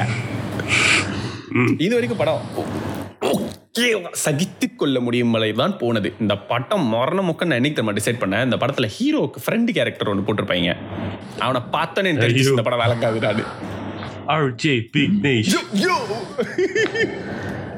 லக்கி லக்கி சாம் டூட் எலி எஃப்எம் உடைய ஒரு ஒரு இதாக என்னது ஆர்ஜே அவர் வந்திருப்பாரு, அது ஆர்ஜே வந்திருப்பாரு. அவர் வந்து இவரோட ஃப்ரெண்டு, ஓகேவா. இவங்க ரெண்டு பேரும் வேலை முடிஞ்சு போவாங்க. அந்த இந்த இந்த படத்தில் ஒரு கன்றாவையாக ஒரு ஒரு ஒரு ஏற்றுக்கொள்ளக்கூடிய ஒரு ஒரு டயலாக் இருக்குது. அது வந்து என்னென்னா, கோவப்படுறது நல்ல குணம் தான், ஆனால் அதுக்கும் ஒரு தகுதி வேணும். இவன் இது வரைக்கும் சொன்னதுலேயே என்னால் ஏற்றுக்கொள்ள முடிகிற ஒரு தத்துவம் இதுதான். இப்படி இப்படி அப்பப்போ இந்த ஹீரோ தத்துவங்களாக அடிக்கிட்டு இருப்பார். அந்த தத்துவத்தையும் நான் உங்களுக்கு கதை சொல்லும்போது சொல்லிக்கிட்டே போவேன். ஏன்னா உனக்கு வேற வேலை இல்லை. இப்போ இது வரைக்கும் படம் காண்டாக்கலடா. இந்த இந்த எலி எஃப்எம்லேருந்து ஒரு ஆர்ஜியை கூப்பிட்டு வந்தாங்க தெரியுமா, அவன் பேசுறதுலாம் கேட்டா டியூட் என்ன டியூட் பண்ற டியூட் டியூட் ரோஷமான ஏலியா இருக்கணும் இல்லை மோசமான பணக்காரன் இருக்கணும் டியூட் என்ன டியூட் வாய் வாய் வாய் வாய் வாய் அப்படி போகுது வாய் அப்படி போகுது. நீ நார்மலாக தானே பேசுவேன், ஏன் அப்படி பேசுற ஏன் அப்படி பேசுற அர்ஜி டியூட் அர்ஜி டியூட் அப்படிதான் பேசணும். இந்த இந்த ஏரியாக்குள்ள ஏன் டியூட் வந்து டியூட் இது ஒரு பயங்கரமான ரூட்டிங்ல இருக்கு ஏன் டியூட் இன்டர்வியூக்காக வந்து டியூட் டியூட் போட்றப்ப போட்றப்ப அப்படி அப்படி ஒரு ரவுடிங் எல்லாம் இருக்கிற ஏரியாக்குள்ள வருவாங்க. அந்த ஏரியாவை கடந்து போனோன்னா அந்த அந்த ரவுடிங்க தான் வந்துட்டு மெயின் வில்லன்ஸ்லாம். ஸோ அவங்க வந்துட்டு என்ன வேலைன்னா அவங்களுக்கு பொண்ணுங்களை கடத்தி கொண்டு போயிட்டு அவங்க இந்த சைடு வந்துட்டு ஹேய் இல்லைடா இல்லை ராஸ், அந்த வில்லன் பேர் ராஸ் ராஸ் நோ ராஸ். ரெண்டு ரெண்டு உபரி வில்லன்கள் இருப்பாங்க. ஒருத்த வந்துட்டு ஒருத்த வந்துட்டு உபரி வில்லன்கள்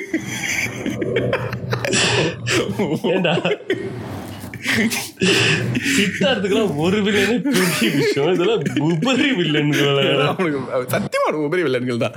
ஒருத்தன் வந்துட்டு இந்த இந்த ராஸ்க்கு ஒரு பிம்பிள் அவன் பேசிக்காக அவன் வந்துட்டு பொண்ணுங்களை வாங்கி தொழில் பண்ணுறவன், ஓகேவா. அவன் பேசுறதுலாம் அதுக்கு மேலே கேவலமாக இருக்கும். ஏ ராஸ் இல்லை ராஸ் இந்தியன் கேர்ள்ஸ்க்குலாம் அவ்வளோ மதிப்பில்லே ராஸ். நைன்டி லேக்ஸ் வரைக்கும் பிட் பண்ணிடுவான் ஒரு பொண்ணுக்கு. எவனாவது நைன்டி லேக்ஸ் எல்லாம் டே நைன்டி லேக்ஸ் எவ்வளோ பெருசு தெரியுமாடா. ஒருத்தங்கடானா நூறு கோடி ஆயிரம் கோடின்னு சொல்லிட்டு ஒரு பாத்ரூம்ல வச்சு படம் எடுத்துக்கிட்டு இருக்கான். அந்த ஒரு நாலு ஹோட்டல் சவரை தவிர வேற எதுவும் காட்டவே மாட்டாங்க தெரியுமா. ஒரு நாலு ஹோட்டல் சவரு ஒரு மூணு கிரீன் மேட்டு முடிஞ்சுடா பிச்சைக்காரன் டூ. இங்கிட்ட என்னடானா தொள்ளாயிரம் நாலாயிரம் பிட் பண்ணுவாங்க. ஒரு சைடு லேப்டாப் திறந்து வச்சுக்கிட்டு அவங்க அப்பா கிட்ட பேசிக்கிட்டு இருப்பான். உங்கள் பொண்ணுக்கு அவன் ஐம்பது லட்சம் தரான், நீங்கள் எவ்வளோ தரீங்க? சார் நான் அறுபது லட்சம் தரேன். எனக்கு அந்த சீனை பார்க்கும்போது நேற்று தான் மும்பை எக்ஸ்பிரஸ் பார்த்துட்டு இருந்தேன், அதில் அதே சீன் வருது. தம்பி இருபத்தஞ்சு லட்சம் எனக்கு இருபத்தஞ்சு லட்சமா சரி தம்பி சரி தம்பி ஐம்பது லட்சம் ஐயோ ஐம்பது லட்சமா ஐயோ பையன் கீழே விழுந்துட்டான் ஐயோ சரி இல்லை தம்பி ஒரு கோடி ஒரு கோடி தரேன் ஐயோ சார் முதலியார் சார் இதுக்கு மேலே ஏற்றாதீங்க அப்படின்றோம் ஒரு கோடியே போதும் அப்படின்னு. அந்த மாதிரியே தான்டா இருந்துச்சு இது. ஒரு சீரியஸ்னஸே இல்லை. ஒரு பொண்ணை கடத்தி கொண்டு வந்து வச்சுக்கிட்டு அப்பா கிட்ட மிரட்டுறாங்க. அந்த பிம்புக்கிட்டையும் காசு கேட்பான், பட் பிம்புன்னு சொல்லிடுவான் இல்லை தொண்ணூறு லட்சத்துக்கு மேலே செட் ஆகாது ராஸ் நெக்ஸ்ட் டைம் பார்த்துக்கலாம் ராஸ் அப்படின்றோம். ஸோ இப்போ வந்துட்டு என்ன பண்ணுவாங்க, அந்த பொண்ணை வந்துட்டு திரும்ப அவங்க பேரண்ட்ஸ் கிட்டே கொண்டு போய் விடுவாங்க. அப்போ அவனுக்கு புக் பண்ணுற கால் டாக்ஸி தான் இந்த ஹீரோட கால் டாக்ஸி. இந்த ஹீரோட கால் டாக்ஸியில் உபரி வில்லன் டூ நம்மள ஒருத்தன் சொன்னாலே கால் டாக்ஸியில் போக மாட்டாங்க, போறப்போ கார் கெட்டு போயிருன்றதுனால கால் டாக்ஸியை கூப்பிட வேண்டிய ஒரு சூழ்நிலைக்கு தள்ளப்பட்டு விடுவார்கள். ஓகே, ஸோ அந்த கால் டாக்ஸியில் இவனுங்க நீ கால் டாக்ஸியில் வந்துட்டு அந்த கிட்னாப்பர்ஸ் வந்து ஏறுவாங்க அப்படின்னும் போது நீ என்னமோ சொல்ல வந்த கால் டாக்ஸியில் கிட்னாப்பர்ஸு அவனுங்க கார் கெட்டு போயிடும். இந்த அளவுக்கு டீட்டெயிலாக நீ ஏன் அந்த படத்தை பார்த்தேன்னு அவனை கேட்குறேன். இல்லை இருந்துச்சு பார்த்தேன், ஒடுச்சு பார்த்தேன், நல்லா இருக்குமே. இது ஒரு டீட்டெயில் நீ என்னை வழிமறிச்சு வேற சொல்ற. டேய் அவனுங்க டைரக்டா அந்த கால் டாக்ஸியை புக் பண்ணி அதுலேயே கூட்டிட்டு போனாலும் எனக்கு ஒரு ஆட்சேபனையும் வந்திருக்காதுடா. ஏன்னா அவ்வளோ மொக்கையா இருந்தானுங்க இந்த படத்துல உள்ள வில்லனுங்களாம். அதனால அந்த வில்லன்களை பத்தி நான் பேச போறது இல்லை. இதுல பெக்குலியரா உபரி உபரி வில்லன் டூன்னு ஒருத்தர் இருக்கான். அவன் அந்த கால் செட் டாக்ஸி ஓனரு. என்னன்னா மெர்சிடிஸ் பென்ஸ் இந்த பெரிய பெரிய லக்ஸரி கார்ஸ் எல்லாம் வந்துட்டு அதை வாடகை கூட்டுறவங்களும் இருக்காங்க. ஓகேவா, அதுல எனக்கு எந்த ஆட்சேபனையும் இல்லை. ஆனா டெய்லி காரை தொடச்சி சுத்தம் பண்ணி கொண்டு வந்து இவனோட காம்பவுண்ட்ல நிறுத்துறது தான் சித்தார்த்தோட வேலை. காம்பவுண்ட்ல நிறுத்தணும்னு ஒரு அஞ்சு பேர் குடுக்குடுன்னு ஓடி வருவாங்க. ஒரு அஞ்சு ஏஷியன் பாய்ஸ், ஒரு அஞ்சு சைனீஸ் பாய்ஸ் குடுக்குடுன்னு ஓடி வந்துட்டு காரை சுற்றி சுற்றி பார்ப்பாங்க, காரை திறப்பாங்க.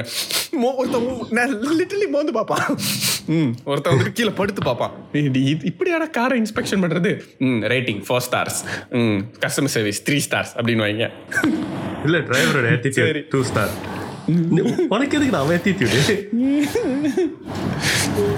அப்போ அந்த அவனுங்க அந்த ரிப்போர்ட் கொடுத்துட்டு இருக்கும் போது நல்லா இருக்கிற கேமரா வந்துட்டு தலைகீழால் ஆகுது. எனக்கு புரியல ஏன் அது தலைகீழா ஆகுது, எனக்கு அப்போ புரியல. ஓகேவா, சரி ஓகே காரை நல்லா பார்த்துக்கோ அப்படின்வாங்க. இவன் உடனே போயிடுவான். ஓகேவா, ஸோ இப்போ இந்த ரவுடிங்லாம் வந்துட்டு இவன் கிட்னாப்பர்ஸ் வந்துட்டு இவன் காரில் ஏறுவாங்கல்ல, கொண்டு போய் அவங்க அப்பா அம்மா வீட்டில் வரும்போது அங்கே போலீஸ் வந்துட்டு வழி மறிச்சிடும்.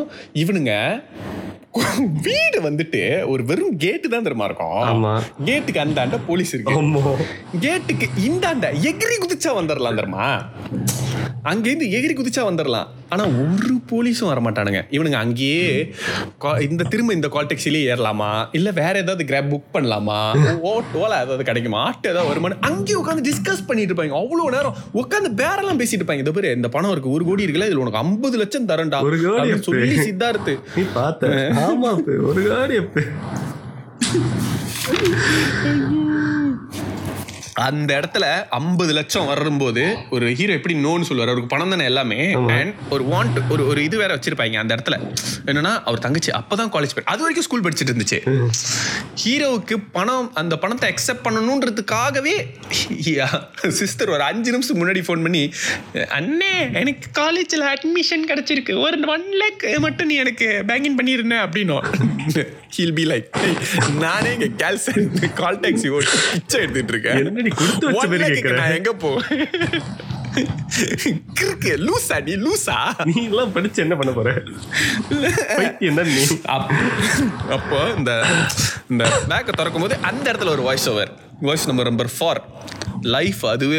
கொடுக்கும் போது அது ரைட்டா தப்பான்னு யோசிச்சு பாக்கிறத விட ஒரு தடவை இறங்கி செஞ்சு பாக்கிறது தப்பே இல்லை.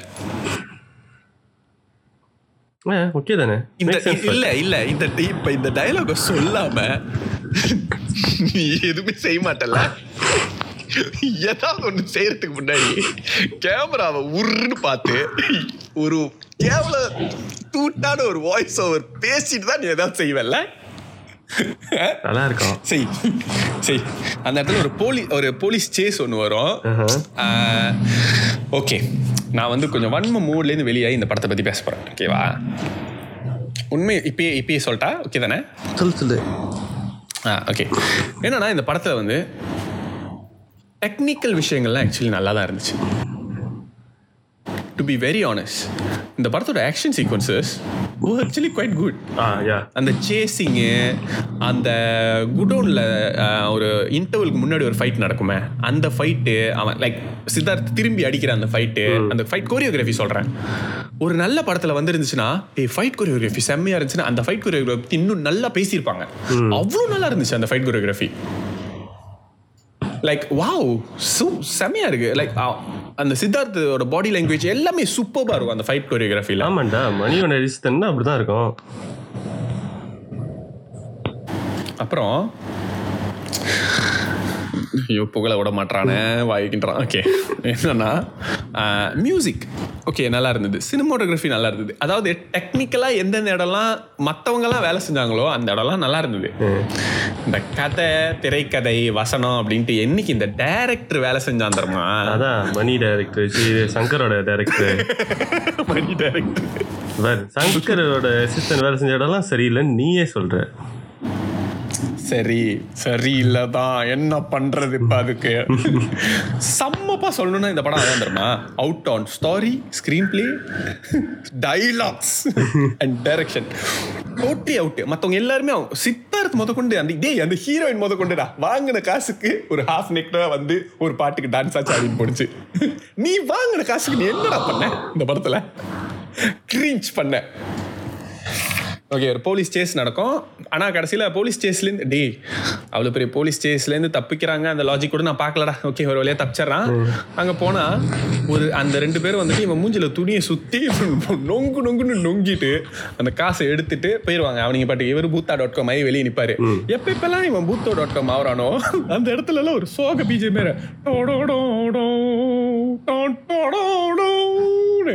எங்களுக்கு சோகமாலாம் இல்லடா, இவனை பார்த்தா பாவமே வர மாட்டேதுடா, இந்த மாதிரி மியூசிக்கை போட்டு கொல்லாதீங்கடா அப்படின்ற மாதிரி தான் இருந்துச்சுமா. பிகாஸ் ஹீரோ வந்துட்டு அவங்க ஒன்றும் ஒரு அப்பாவி மாதிரியோ ஒரு பாவமான கேரக்டர்லாம் இல்லை. அவன் பணக்காரனா ஆக துடிக்கிற ஒரு கேரக்டராக தான் காட்டுறீங்களே. அப்போது அவனை பார்த்து பாவமெல்லாம் ஆகாது நமக்கு. ஏன்டா அவன் ஒன்றும் உழைச்ச காசு அவங்க காணா போல பொண்ணு கடத்துறது காசுலேருந்து பாதி காசு கேட்டிருக்கா, அதை கொடுக்காம விட்டானு, அவ்வளோதானே. இதுக்கே அந்த அவனை பார்த்து பாவம் ஆகணும் இல்லை? இது வரைக்கும் நடந்த கொடுமை கொடுமைனா கொடுமை கொடுமைன்னு கோயிலுக்கு போனா அங்க நம்ம யோகி பாபு ஜிங்கு ஜிங்குன்னு ஆடிக்கிட்டு இருப்பாரா. ஐயோ யோகி பாபு இந்த படத்துல வில்லன் கேங்குள்ள என்ட்ரி ஆவாரு. எதுக்குடா வந்தேன்னு கேட்டா அதுக்கு ஒரு பேக் ஸ்டோரி கூட சேர்ந்து இன்டர்ன்ஷிப் செய்ய வந்திருப்பான்டா. I'm like, "டேய், இது சீரியஸ் படமா, காமெடி படமா, சோக படமா, ஆக்ஷன் படமா, லவ் ஸ்டோரியா, என்ன எலவுடா இது?" எனக்கு புரியல. அந்த வில்லன் வேற கொஞ்சம் சீரியஸா இருப்பான். யோகி பாபு போட்டு அடிக்கிறப்ப மட்டும் காமெடி ஆயிடும். அவன் ரொம்ப ட்ரை பண்ணிட்டு பார்த்துருப்பான், சீரியஸான வில்லன் தானே அப்படின்ட்டு. ராஸ் யோகி பாபு வந்து வந்து அவனை டம்மி பண்ணி விட்டுருவான். யோகி பாபு வந்து ஒரு கிரிஞ்சு காமெடி அங்கே நடக்கும். எப்பப்பெல்லாம் ஒரு ஆக்ஷன் சீக்வன்ஸோ இல்லை ஒரு சோக சீக்வன்ஸ் சீரியஸ் சீக்வன்ஸ் நடக்குதோ டக்குன்னு சம்மந்தமே இல்லாமல் யோகி பாபுவோட காமெடி சீக்வன்ஸ் வந்துட்டு ஒன்று வைப்பாங்க. இல்லை ஒரு ட்ராக் காமெடி மாதிரிலாம். ஆனால் வில்லனுங்க கூட இருப்பார், வில்லன்களே கலாய்ச்சி வில்லன்களை டம்மி ஆக்கிக்கிட்டே இருப்பார். அப்போ எனக்கு தெரிஞ்சிடும் இந்த வில்லனுங்களெல்லாம் சர்வ சாதாரணமாக தாண்டி போயிடலாம் மேடம். இதுக்கு எதுக்குடா நீ போய் மேலெல்லாம் அவ்வளோ பெரிய பில்டிங்கில் கஷ்டப்பட்டு படியேறி போய் நின்ன? இவனுக்கு போனால் அவனுங்களே போயிடுவானுங்கடா. அப்போ யோகி பாபோட அப்பா வந்துட்டு ஒரு பெரிய டானா மும்பையில். அவர் வந்துட்டு இவர் பையனை வந்து இங்கே இன்டர்ன்ஷிப்க்கு அனுப்பியிருப்பாரா. இதெல்லாம் ஒரு கதைன்னு எழுதியிருக்காங்க பாரு, இந்த செருப்பால் அடிக்கிறோம்.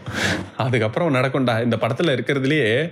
அதான் ஹீரோ வந்துட்டு சென்னைக்கு வேலை தேடி வந்தா அவன் வேலை செய்கிறானோ இல்லையோ முதல்ல ஹீரோயினை செய்யணும் தான்டா நினைப்பான். ஃபர்ஸ்ட் ஒரு ஹீரோயினை பார்ப்பான்டா. டேய், நீங்கள் அழகான பொண்ணெல்லாம் பார்க்கவே கூடாதாடா, பார்த்தா லவ் பண்ண ஆரம்பிச்சிருவீங்களா? எனக்கு புரியல. இல்லை எனக்கு விளங்கலை, நிஜமாவே கேட்குறேன். இந்த படத்துல அப்படிதான் நடக்கும். ஒரு அவர் சிகரெட் பத்த வைப்பான், சீரையில சிகரெட் பத்த வைக்குமா, தேங்க்யூன்னு சொல்லிட்டு போவான். இதெல்லாம் எங்கேயோ ஏதோ ஒரு படத்துல காமெடி சீனா வந்துட்டு அவங்க படம் சீன் சொல்றேன் அப்படின்னு சொல்லி கலாய்ச்ச சீனுங்க மாதிரி இருக்கு தெரியுமா? சார் ஹீரோயினோட இன்ட்ரோடக்ஷன் எப்படி தெரியுமா சார்? ஹீரோ சிகரெட் பத்த வைக்க போறா சார், அங்க ஹீரோயின் அவங்க சிகரெட் கொண்டு வந்து உள்ள நுழைக்கிறாங்க, அப்படி காட்டுறோம் ஹீரோயினை. வாவ் நல்லா இருக்கே அப்படின்னு வந்து காமெடி பண்ணியிருப்பாங்க. இது உள்ளு வெப் சீரிஸ் மாதிரி போவோம். நான் நான் சில காமெண்ட்ஸ்லாம் சொன்னேன்னா நிறைய பண்ட வண்டையாக வந்துச்சு திரும்ப அந்த படம் பார்க்கும்போது எனக்கு. ஆனால் நான் அதெல்லாம் எழுதலை, வேணான்னு விட்டுட்டேன். நீ இந்த மாதிரிலாம் பேசி என்னை தூண்டுற வன்முறைக்கு வேணாம் மச்சான், வேணாம். எனக்கு என்ன தெரியுமா தோணுச்சு, சென்னையிலே எனக்கு தெரிஞ்சு இந்த நாலஞ்சு பேர் தான் இருக்காங்களோ அப்படின்னு தோணுச்சு. ஏன்னா இந்த ஹீரோ எங்க கால் டாக்ஸி ஓட்டினாலும் எனக்கு என்னமோ அவன் ஒருத்தன் தான் அந்த ஊர்ல கால் டாக்ஸி ஓட்டுற மாதிரி ஒரு அஞ்சு பேர் சுத்தி வந்துருவாங்கடா. காடி எப்படி இருக்கு, ரேட்டிங்ஸ்லாம் எப்படி இருக்கு, ஸ்டார் ஃபைவ் ஸ்டார்ஸ் கொடுத்துருக்காங்களா, ஓகே. ஏன்னா சென்னையிலே நீ ஒண்டி தான் டாக்ஸி ஓட்டுற, வெரி வெரி இம்பார்ட்டன்ட் கை அப்படின்ற மாதிரி எங்க போனாலும் இந்த ஹீரோயினை பாத்துருவான். சிகரெட் பற்ற வச்சா ஹீரோயினை பாப்பா, டாய்லெட் போனா ஹீரோயினை பாப்பா, இல்லை சொல்கிறேன்டா எங்கே போனாலும் அவளை பார்த்துக்கிட்டே இருப்பான். அப்போ ஒரு கட்டம் வந்துட்டு என்ன ஆகும், இப்போ என்ன ட்ரெண்டுன்னு தெரில தமிழ் சினிமாவில் வந்துட்டு இந்த ஹீரோயினோட அப்பாலாம் வந்துட்டு ஹீரோயினுக்கு அப்பாவாக இருக்கிறது இல்லை தெரியுமா, மாமாவாக இருக்காருங்க. இந்த படத்துலேயும் ஒருத்தர் இருப்பா.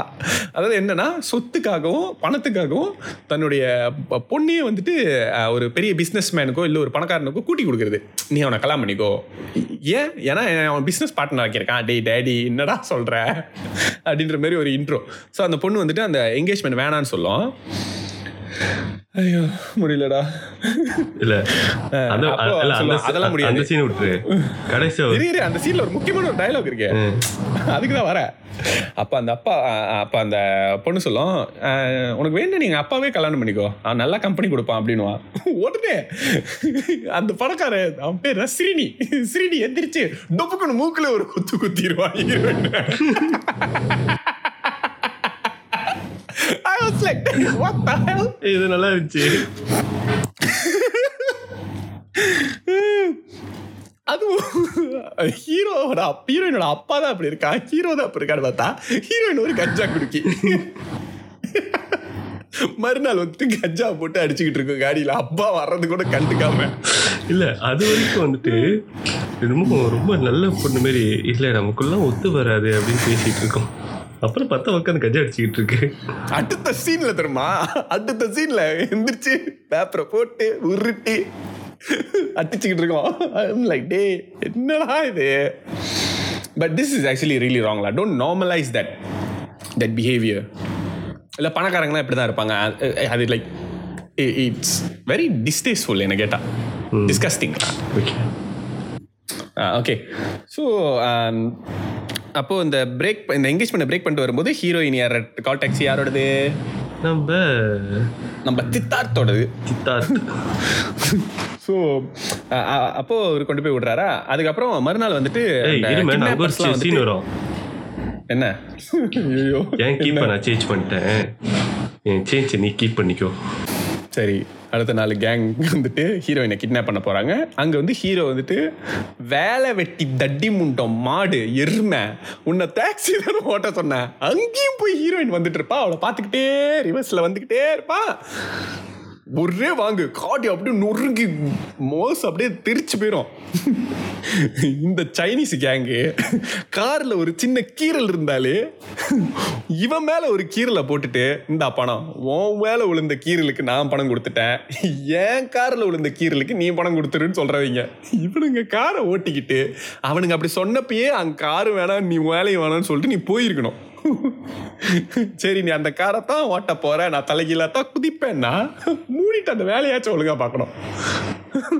இப்போ பின்னால ரிவர்ஸ்லயே ஒரு ஹீரோயின் நடந்து போயிட்டு இருக்கும்போது அவர் பார்த்துக்கிட்டே பேட் ஏன்டா நீங்களும் பொம்பளை பிள்ளைங்களே பார்த்தது இல்லையாடா இதுக்கு முன்னாடி வாழ்க்கையில, ஏன்டா உசுரை வாங்குறீங்க?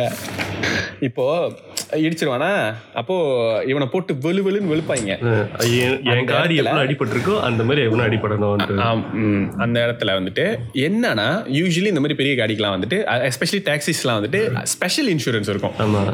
இந்த ஈவெண்ட் அந்த அந்த அந்த எக்ஸாக்டாக அந்த லோன் அமௌண்ட்டையோ இல்லை அந்த காரோட வேல்யூவையோ திரும்ப கொடுத்துருவாங்க. ஒரு மேபி ஒரு கொஞ்சம் குறையும் கொஞ்சம் கூடும், ஓகேவா? ஆனால் இது வரைக்கும் அந்த அந்த சைனீஸ் வில்லனை காட்டும் போதெல்லாம் அந்த உபரி வில்லனை காட்டும் போதெல்லாம் கேமரா வந்து தலைகீழால இருக்கும் நான் சொன்னேன் இல்லையா. இப்போ வந்து கேமரா திரும்ப நேராகும். என்னன்னா அவன் இவ்வளோ நேரம் வந்துட்டு தலைகீழா யோகா போஸ்ட்ல இருப்பான்டா. தலைகீழாகத்தான் இருப்பேன். என்னடா இதெல்லாம் ஏன் இல்லை சும்மா கடைச்சிருக்கேன் ஏன்னு சொல்ல மாட்டாங்க. ஏன்டா பண்றீங்க? ஏதாவது ஒன்று பண்ணணும் வித்தியாசமான, ஏன்டா அப்படி பண்றீங்க? அப்போ சைனீஸ் மாடுலேஷன்ல இமேஜின் பண்ணிக்கோ அந்த பழைய நீ அந்த ஹீரோயின் எபிசோட்ல நீ பேச சொன்னியா அந்த மாதிரி. ஏண்டா கமுனாத்தி நாயே கார் ஓட்டும் போது கண்ணை எவ பின்னாடி தான் வச்சிருந்த, ஆறு நாளுக்கு சோறுக்கு பதிலா என் பிய அனுப்புறேன் அதை தின்னு, அவனை ஏழு வருஷத்துக்கு நீ ஃப்ரீயா இருமே எனக்கு காடி ஓட்டணும் அப்படின்னு. எதுக்கு இல்ல சித்தார்த் பி லைக் ஏன் சார் ஆறு நாளைக்கு எதுவும் சைனீஸ் மருத்துவமா ஸ்பெஷல் ஹெர்ப்ஸ் எதுவும் சாப்பிட்றீங்களா? போய் ஸ்பெசிஃபிக்லி சிக்ஸ் டேஸ் இல்லை அவன் வந்துட்டு நீ வந்து கே நீ வந்துட்டு அவன்கிட்ட காம்பன்சேஷன் கேட்கலாம். நீ வந்துட்டு அவனை வேலை தான் வாங்க போறேன்னா அவனை என்னத்துக்கு அடிச்ச? ஒரு வன்மம். நீ தான் ஏழு வருஷம் கான்ட்ராக்ட் பண்ணிட்டதானே, எதுக்கு அவனை அடிச்ச? இப்ப வன்மம். ஓகே இரு இரு அப்போ என்னது அந்த இடத்துல இப்போ இப்போ இது நடந்திருக்குல்ல. இப்போ எங்கே இங்கே என்ன இப்போ இங்கே வந்துட்டு ஒரு சோகை இன்செட் பிஜிஎம் டோடோடோடோடோடோட எங்களுக்கு சோகமே வரலடா. ஐயோ இவனை பார்த்தா உனக்கு தேவைடா நீ பீய தின்னுன்னு எனக்கு தோணுச்சு. எதுக்குடா நீ அவனுக்கு இது இதெல்லாம் அவனுக்கு தானாக நடக்கல தெரியுமா, இது இவன் சூத்து கொழுப்பில் இவனுக்கு நடக்கிறது. ம் அப்போ வந்துட்டு திரும்ப இப்போ வந்துட்டு அந்த இடத்துக்கு வருவாங்க, அந்த அந்த பாயிண்ட்டுக்கு. The man on ledge, he will be standing on the ledge. அப்போ ஆனால் அவருக்கு கால் தட்டி விடும், அவர் அப்படியே தடுமாறிட்டு ஐயோ நம்மளுக்கு சூசைட் பண்ணிக்கூட தைரியம் இல்லை அப்படின்ற போது அங்கே ஒரு டைலாக், சாக தைரியம் இல்லாதவனுக்கு செத்தாலும் தைரியம் வராது. பேசிக்காக இந்த படத்தில் ஹீரோ சொல்கிற வாய்ஸ் ஓவர் தெரியுமா, பொதுவாக ஒரு படத்தில் ஒரு ஒரு ஒரு விஷயம் ஹீரோ சொல்கிறான்னா அது அதுக்கு எக்ஸாக்ட் ஆப்போசிட்டாக கடைசியில் அவன் மாறி இருப்பான், இல்லை அவன் சொல்கிற விஷயம் வந்துட்டு கடைசியில் உண்மைதான் அப்படின்ட்டு தோணும். ஃபார் எக்ஸாம்பிள், இது ஒரு கிரிஞ்சான ஒரு எக்ஸாம்பிள் தான், பட் இருந்தாலும் நான் சொல்கிறேன். இந்த விவேகமில் வந்துட்டு ஒரு டைலாக் இருக்கும், அது என்னென்னா என்ன இருக்கும், ஐயோ என்னமோ ஒரு டைலாக் வருமே, நீயா முடிவு பண்ணுற வரைக்கும் எவனாலையும் எங்கேயும் ஒன்று ஜெயிக்க முடியாது அப்படின்னு சொல்லுவார். ஓகே, அதை வந்து எண்டில் ஜஸ்டிஃபை பண்ணுவாங்க. அந்த மாதிரி தான் நார்மலி வந்து ஏதாவது ஒரு ஒரு டைலாக் ஒன்று சொல்கிறாங்கன்னா ஹீரோ வந்துட்டு அது வந்து எண்டில் வந்து ரிஃப்ளெக்ட் ஆகும், இல்லை அந்த படம் நடக்கும்போது அது அதை அவங்க ஃபாலோ பண்ணுவாங்க. நான் எவ்வளோ பெரிய ஆள் திரும்ப நான் அடிச்சேன்னா நீ பறந்துடும் அப்படின்னா அவன் அடித்தான் பறந்துடுவான். இந்த படத்தில் ஹீரோ இன்னொன்னுமோ டைலாக் சொல்லுவான், நீ நல்லா யோசிச்சு பார்த்தனா அவன் சொன்ன எந்த டைலாக்கையும் அவன் ஃபாலோ பண்ணியிருக்க மாட்டான் தெரியுமா. அதுக்கு ஒரு உதாரணம் நான் சொல்கிறேன். இப்போ அவன் என்ன சொன்னான் கொஞ்ச நேரம் முன்னாடி, சாக தைரியம் இல்லாதவனுக்கு செத்தாலும் தைரியம் வராதுன்னா, அடுத்த சீன்லேயே அவன் வில்லனுங்களெல்லாம் போட்டு அடிப்பான்டா. இப்போ எதுக்கு அந்த அது அதுக்கு முன்னாடி சீனில் எதுக்கு இதை சொன்னான் அவன்? உனக்கு புரியுதா நான் ஏன் இவ்வளோ காண்டாகிறேன்னு? இந்த டக்கர் பார்த்து நான் ஏன் இவ்வளோ காண்டாகணும்னு உனக்கு இப்போ வழங்குதா? அவன் ஓவராக பேசிட்டானுங்க தெரியா. அவன் அவன் இவ்வளோ சொன்னானே, மனுஷனாக பிறந்த ஒவ்வொருத்தனுக்கும் மான ரோஷம் ஒன்று இருக்கும், மயிருலாம் ஒரு மயிரே கிடையாது, லைஃப் அது ஒரு ஆஃபர் கொடுக்கும்போது அது ரைட்டா தப்பான யோ டேய் யோசிக்கணும்டா, ஏன் கிறுக்க மாதிரி பேசுற? அவன் கடத்தல் பண்ண சொல்றான்டா, ஒரு பொண்ணை கடத்திட்டு வந்திருக்காங்க, என்னடா புரியுதா உனக்கு? நீ எய்ட் இன் எபேட்டிங் இன் அ கிரைம் மாட்டினா உள்ள போய் கம்பி எண்ணுவ கேன, போலீஸ் துரத்துதுரா உன்னைய, அட்லீஸ்ட் போலீஸ்ட புடிச்சு கொடுத்தாலாவது ஏதோ ஒரு சன்மானம் கிடைக்கும். கிறுக்கு கிறுக்கு மக்களே, கத்தி ரொம்ப காண்டா வர மக்களே, நான் கிளம்புற மக்களே.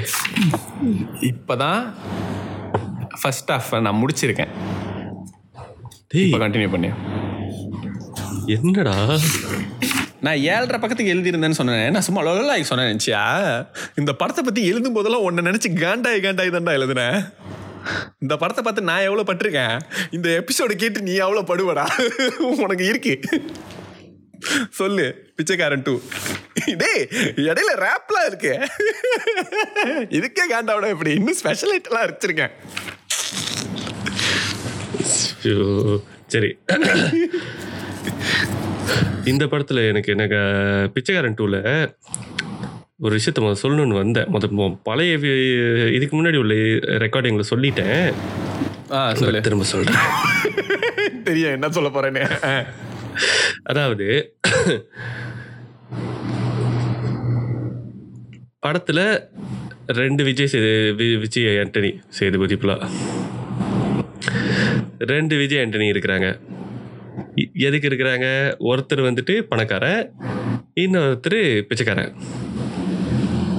ஸோ பிச்சைக்காரனா இருக்கு சாரி கொலைக்காரன் கொலைக்காரனா இருக்கக்கூடிய விஜய் ஆண்டனிக்கு வந்துட்டு அவரோட மூளை கொஞ்ச நேரம் தான் அந்த சீனு, அதுக்கப்புறம் அவரோட மூளையை எடுத்து பணக்கார விஜய் ஆண்டனியோட மூளையில் வச்சிருவாங்க, உடம்புல வச்சிருவாங்க. ஸோ அந்த கொஞ்ச நேரம் வர்றதுக்கு வேற ஆளை நடிக்க வைக்கலாம், ஏதாவது ஒரு கேரக்டர் யாராவது ஒரு டேரக்டரை கூப்பிட்டு வந்துட்டு நீங்கள் நடிச்சிருங்க, அப்புறமா உங்கள் மூளையை எடுத்து என் கூட வச்சிருவாங்க. Because somehow he's changing his body language a bit, right? So it can be done. Actually, அந்த இன்னொரு விஜய் ஆண்டனிக்கும் வேற ஆள் உடம்புல தான் வந்துட்டு விஜய் ஆண்டனியோட தலையை வெட்டி வச்சிருக்காங்கன்றது தெரிது பாரு. இல்லை இல்லை, ஐ மீன் அது அது விஜய் ஆண்டனி தான், அவருக்கு வந்து மூக்கை மட்டும் மாற்றி வச்சிருப்பாங்க. இல்லை, உடம்பும் வந்து சில இடங்கள்ல வந்து வேற மாதிரி இருக்கும், லைக் கொஞ்சம் மெலிஞ்சு. ஓ, அந்த அளவுக்குலாம் அதை நான் கொஞ்சம் நோட்டீஸ் பண்ணேன்.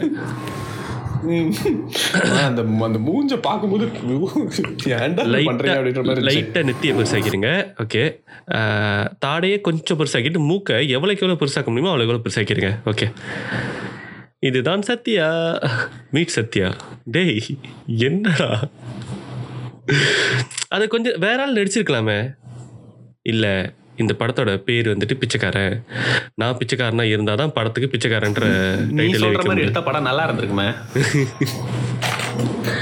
இந்த படம் எடுக்கும்போது இதெல்லாம் எவனும் பார்க்கவே கூடாது, கன்றாவியா இருக்கணும்னு நினைச்சு எடுக்கிறாங்களோ சான்சஸ். அதை மூளை எதனடா மாற்றி வைக்கிறாங்க. அவன் மூஞ்சி ஏன் சேமா இருக்கணும்? ஆ ஏன் சேமா இருக்கணும்? சம்பந்தமே இல்லையா? அதுக்கு அவசியமே இல்லையே. அங்கே இல்லை, இவன் மூளையை தான் நம்ம மாற்றி வைக்க போகிறோம், ஏன்னா இவங்க பார்க்க சேமாக இருக்காங்க அப்படின்னா அட்லீஸ்ட் அவன் மூஞ்சி சேமாக இருக்கிற மாதிரியாவது இருந்திருக்கணும். அவன் மூஞ்சி சேமாவும் இல்லை, என்ன பிரச்சனை அவங்களுக்கு? இல்லை, மூஞ்சி சேமாக இருந்திருந்தாக்கா அந்த பணக்கா ஒரிஜினல் பணக்காரனை போட்டு தள்ளிட்டு இவனை அவன் இடத்துல நடிக்க வச்சிடலாமே, முடிஞ்ச. எதுக்கு மூளையை மாற்றணும்? இது ஆக்சுவலாக கதை ஆரம்பிக்கும் போது கதை இதுவாக தான் இருந்திருக்கும்.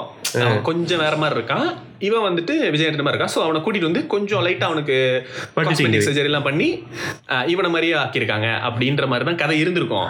ஒன்று சொல்லியிருப்பாங்க, சார் இதெல்லாம் எத்தனை படத்தில் இல்லை, இது வேணாம், ஆள் மாறான கதை நம்ம பண்ண வேணாம், வேற மாதிரி மாற்றி செய்யலாம் சார். சார் வேற மாதிரி மாற்றிதுன்னா நல்லா செய்யலான்றீங்களா? இல்லை, மோசமாக செய்வோம். ஐயோ ஐயோ, ஓகே நெக்ஸ்ட் சொல்லுங்க. சரி, வேற என்னென்னலாம் உனக்கு மொக்கையா இருந்துச்சு இந்த படத்துல? லைக் ஐ திங்க் கதை முடிச்சுட்டு நினைக்கிறேன். வாட் வாட் வாய் டி இந்த படம் உன்னை அவ்வளோ ஏன் காண்டா ஆக்கினுச்சு? இந்த படம் அவனுக்கு ஆரம்பிக்கும் போதே இந்த மாதிரி நம்ம வந்து வேற ஒருத்தனுடைய ம மைண்டில் வந்து ம பிரெயினை வந்துட்டு விஜயகுருமூர்த்திக்கு வைக்க போகிறோம், வச்சு நம்ம சொத்து எல்லாத்தையும் நம்ம மாற்ற போகிறோம் அப்படின்னு. பிகாஸ் இதுதான் வந்து அந்த பாதி படத்துக்கான கான்செப்டே அதுதான். எனக்கு என்னோட கேள்வி அப்போவே, அப்போ நீ அந்த மூளை மாற்று சிகிச்சை செஞ்சதுக்கப்புறமா அவன் எதுக்கு உங்கள் பேச்சு கேட்கணும் அப்படின்ற கேள்வி வந்துச்சு. ஆனால் அதுக்கப்புறம் கொஞ்ச நேரத்துக்கு அப்புறம் அப்படிதான் படம் அந்த பாதையில் தான் போகுது. அங்கேயே எனக்கு காண்டாச்சு பாரு. நான் உடனே இந்த இதெல்லாம் பார்க்க எனக்கு விருப்பம் இல்லை அப்படின்னு சொல்லிட்டு கிளம்பிட்டேன். அதுக்கப்புறமா பாட்காஸ்ட் பார்க்கறதுக்காக தான் வந்து திரும்ப உட்காந்து பார்க்க வேண்டியதாக இருந்துச்சு. அது வந்துட்டு அதில் ஒரு பெரிய ஃப்ளோ. ஒருத்தனை கூட்டு வந்து நம்ம அடிச்சு பிடிச்சி நம்ம பேசுறத கேட்க, நம்ம சொல்றத கே செய்ய போறோம் அப்படின்னு. ஓகே, ஐயோ இங்கே விட்டுன்னு தள்ளியே. சரி, ஓகே. பேசிக்லி ஒருத்த வந்துட்டு நம்மளோட பேச்சை கேட்கணுன்னாக்கா we have to hold something on to him. That's common sense. இல்லைனாக்கா அவங்க எதுவுமே கேட்க மாட்டாங்க. ஜஸ்ட் பிகாஸ் அவன் பிச்சைக்காரன்றதுக்காகவே வந்துட்டு நம்ம அவன் நம்ம பேச்சு கேட்கணும் அப்படின்ற அந்த ஒரு அந்த ஒரு கான்செப்ட். அது மொதல் விஷயம். ரெண்டாவது, இது வேலைக்கு ஆகாதுன்னு தெரிஞ்சோம் அந்த மாதிரி ஆன்டி பிக்கிலின்ற ஒரு டேர்ம் கொண்டு வந்து இட்ஸ் லைக் ரொம்ப மெத்தனமான ஒரு ரைட்டிங்காக இருந்துச்சு இந்த கதை. அண்ட் பிச்சைக்காரன் ஒன்னோட எதிர்பார்ப்போம் பிச்சை விஜய் ஆண்டனி இதுக்கு இதுக்கு முன்னாடி நடித்த படங்களுடைய கதைகள் எல்லாமே வந்து ஒரு நல்ல கொஞ்சம் டிஃப்ரெண்டான கதையாக இருக்கும் அப்படின்ற பட்சத்தில் இந்த படத்துக்கு ஒரு நல்ல எதிர்பார்ப்பு இருந்துச்சு. அந்த எதிர்பார்ப்புகளோட ப படம் வந்து ரொம்ப மோசமாக இருக்குன்றப்போ அதோட தாக்கம் வந்து இன்னும் அதிகமாக இருக்குது. நான் ஏன் இப்போ அனலிஸ்டிக் அனலிட்டிக் ஐயோ ரோலிங் ஆகுது, ஏன் அனலைஸ் பண்ணிக்கிட்டு இருக்கேன்?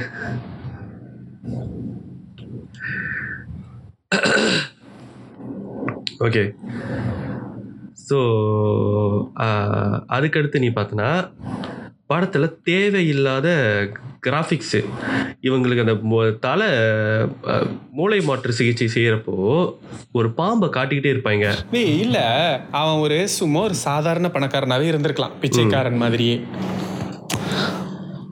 அவனை எதுக்கு ஏழாவது ஒரு இந்தியாவிலே பெரிய பணக்காரன் அப்படின்னு காட்டணுன்றது question number one. Question number two, அப்படி அவன் பணக்காரன் தான் நீ காட்ட போறீங்கன்னா அட்லீஸ்ட் அந்த அளவுக்கு கொஞ்சம் செலவு பண்ணி பிரம்மாண்டமாக வச்சு எடுத்து தொலைங்களேன்டா. இருபது கோடி லாபம் சம்பாதிக்கிறீங்க தானே, அதில் ரெண்டு கோடி செலவு பண்ணுங்க. ஒரு அதான் நீ சொன்னதுதான் ரொம்ப மெத்தனமா. It's so obvious that writer didn't write the script. நீ அந்த டிஃப்ரென்ஸை பச்சையாக பார்க்கலாம். மாதிரி பிச்சைக்காரனில் ரைட்டிங் எவ்வளோ ஸ்ட்ராங்காக இருந்துச்சு, பிச்சைக்காரன் டூவில் ரைட்டிங் எப்படி எவ்வளோ கேவலமாக இருந்துச்சு. லைக் லாஜிக்லாம் பார்க்க வேணாம். இதே நீ விஜய் இந்த விஜய் ஆண்டனி மேலே வைக்கிற ஒரு பயங்கரமான ஒரு குற்றச்சாட்டு எனக்கு, நான் அதை ரொம்ப ஃபாலோ பண்ண ஆரம்பிச்சிட்டேன். அவர் எப்போனா அவர் இந்த கொஞ்சம் இந்த பிச்சைக்காரன் ஹிட் ஆனதுக்கப்புறம் அவர் வைக்கிற படத்தோட டைட்டில்லாம் பாரு, அது வரைக்கும் நல்லா தான் இருந்தார், நான் சலீம் அப்படின்ட்டு தான் இருந்தார். பிச்சைக்காரன் ஹிட் ஆனதுக்கப்புறம் அவர் வைக்கிற டைட்டில்லாம் பாரு, யமன், கொலைகாரன், கொலை, பிச்சைக்காரன் டூ, இந்த மாதிரி ஒரு ஒரு நெகட்டிவான டைட்டில் வச்சாதான் வித்தியாசமாக இருக்கும். நான் வந்துட்டு வித்தியாசமாக தான் செய்வேன் அப்படின்றதுக்காக ஆக்சுவலி இந்த படத்தோட கதை நார்மலாக இருந்திருக்கோம். இது வித்தியாசமாக இல்லை, நம்ம நம்ம டிஃப்ரெண்ட், எல்லாமே டிஃப்ரெண்ட்டாக இருக்கணும்ட்டு இல்லை, டிஃப்ரெண்ட்டாக இருக்கிறதுக்கு ஒரு பர்பஸ் இருக்கணும், இல்லைன்னா நீங்கள் நார்மலாகவே செய்யுங்க, சரியா? வரலன்றதுக்காக வித்தியாசத்தை புகுத்தாதீங்க. ஏன்னா நீ சொன்ன அந்த லாஜிக் வந்து ரொம்ப ஈஸியான ஒரு லாஜிக் தான். இவன் சொன்னால் நான் ஏன் கேட்கணும்? ஒன்று நீ வந்துட்டு என் ஒய்ஃபோ என் ஹஸ்பண்டாவோ இருக்கணும், இல்லை என் ஃப்ரெண்டாக இருக்கலாம், இல்லை என் எம்ப்ளாயராக இருக்கலாம், இல்லை என்னோட எனக்கு தேவையான விஷயம் உனக்கிட்ட இருக்கலாம், அதை என்னால் பணம் எவ்வளோ பணம் கொடுத்தாலும் எனக்கு கிடைக்காத விஷயமா இருக்கலாம். IE your sisters love or your sister. But அப்படி ஒரு விஷயம் அங்கே இருந்துமே அவங்க அதை யூட்டிலைஸ் பண்ணிக்க பண்ணிக்கல திரும்ப சிம்பிளாக சொல்லியிருக்கலாம். அதான் ரைட்டர் இல்லை, உன் தங்கச்சி வந்து நாங்கள் கண்டுபிடிச்சி தரோம், நீ வந்து இதை எங்களுக்கு செஞ்சு கொடு. அவன் கண்டிப்பாக ஓகேன்னு சொல்லியிருந்திருப்பான், because that's what he was looking. At least கொஞ்சம் டைம் எடுத்தாச்சும் ஓகேன்னு சொல்லியிருந்திருப்பான், ஏன்னா அவன் அதை தான் தேடிக்கிட்டு இருக்கிறான். பட் இல்லை, நீ செஞ்சுதான் ஆகணும். எதுக்கு நான் செய்வோம்? செஞ்சுதான் ஆகணும். அப்படியே பைத்தியமா நடிங்களா? சரி, அவன் மக்களுக்கு நல்லதுதான் செய்ய போறான். நான் ஏன் ஸ்பெசிஃபிக்லி பிச்சைக்காரங்களுக்கு அவன் நல்லது செய்யணும்? அந்த பிச்சைக்காரங்களுக்குன்னு ஒரு ஒரு பயங்கரமான ஒரு பேக்ட்ராப் வச்சு அவன் வந்துட்டு அந்த மீசெல்லாம் வச்சு ஒரு மாதிரி துண்டெல்லாம் தலையில் கட்டி ஒரு மாதிரி வேட்டி கருப்பு கலரில் கட்டி ஒரு பத்து நிமிஷம் கிரிஞ்சு பண்ணிட்டு இருப்பானே பிச்சைக்காரங்க கூட போய் சேர்ந்துக்கிட்டு. அது அந்த சீன் எதுக்கு வந்துச்சு? நீ தங்கச்சி தான் தேட போற, உனக்கு எதுவும் வேணா தானே, போய் தங்கச்சி தேடு. வந்து பிச்சைக்காரங்களுக்கு தான் வந்து நல்லது செய்யணும்னு முடிவு பண்ணாருன்னா வெரி சிம்பிள், பிகாஸ் படம் பேர் பிச்சைக்காரன் டூ. இப்ப நீ சொன்ன பத்தியா, இது நூத்துல ஒண்ணு. அதை தவிர வேற ரீசன் இல்லை தெரியுமா இந்த படத்துல, வேற ரீசன் இல்லை. ஏன்னா படத்தை டைட்டில் பிச்சைக்காரன்னு வச்சுட்டோம், பிச்சைக்காரன் டூ. ஸோ எப்படியாவது ஒரு பிச்சைக்காரன் ஆக்சுவலி பிச்சைக்காரன் கதையை வந்துட்டு நீ லாஜிக்காக யோசிச்சு பார்த்தனா அந்த படத்தில் பெருசாக லாஜிக் இல்லை. ஏன்னா அந்த படத்தோட ப்ரிமிஸ் என்ன, இவன் பிச்சைக்காரனாக இருக்கணுன்றதுக்கு எந்த ஒரு அவசியமும் இல்லை. யாரோ ஒரு சாமியார் சொல்லியிருப்பாரு, நீ முப்பது நாள் பிச்சைக்காரனாக இருந்தானா உங்கள் அம்மா பழப்பாங்க அப்படின்ட்டு, அதனால அவன் கஷ்டப்பட்டு பிச்சைக்காரனாக இருப்பான். ஓகேவா? அது வந்துட்டு ஒரு விரதம் மாதிரி எனக்கு புரியுது, ஏன்னா நம்ம எல்லாரும் விரதம்லாம் இருந்திருக்கோம். ஸோ அதனால எனக்கு புரிஞ்சிச்சு அந்த ப்ரமிஸ். ஸோ அது ஈஸிலி ரிலேட்டபிள், ரொம்ப ஈஸியாக அந்த கான்செப்டை அழகாக ரிலேட் பண்ணிட்டாங்க, எல்லாருக்கும் ரிலேட் ஆகிற மாதிரி. அதை வெளியே சொல்லக்கூடாது, ஏன்னா அது விரதம். ஓகே,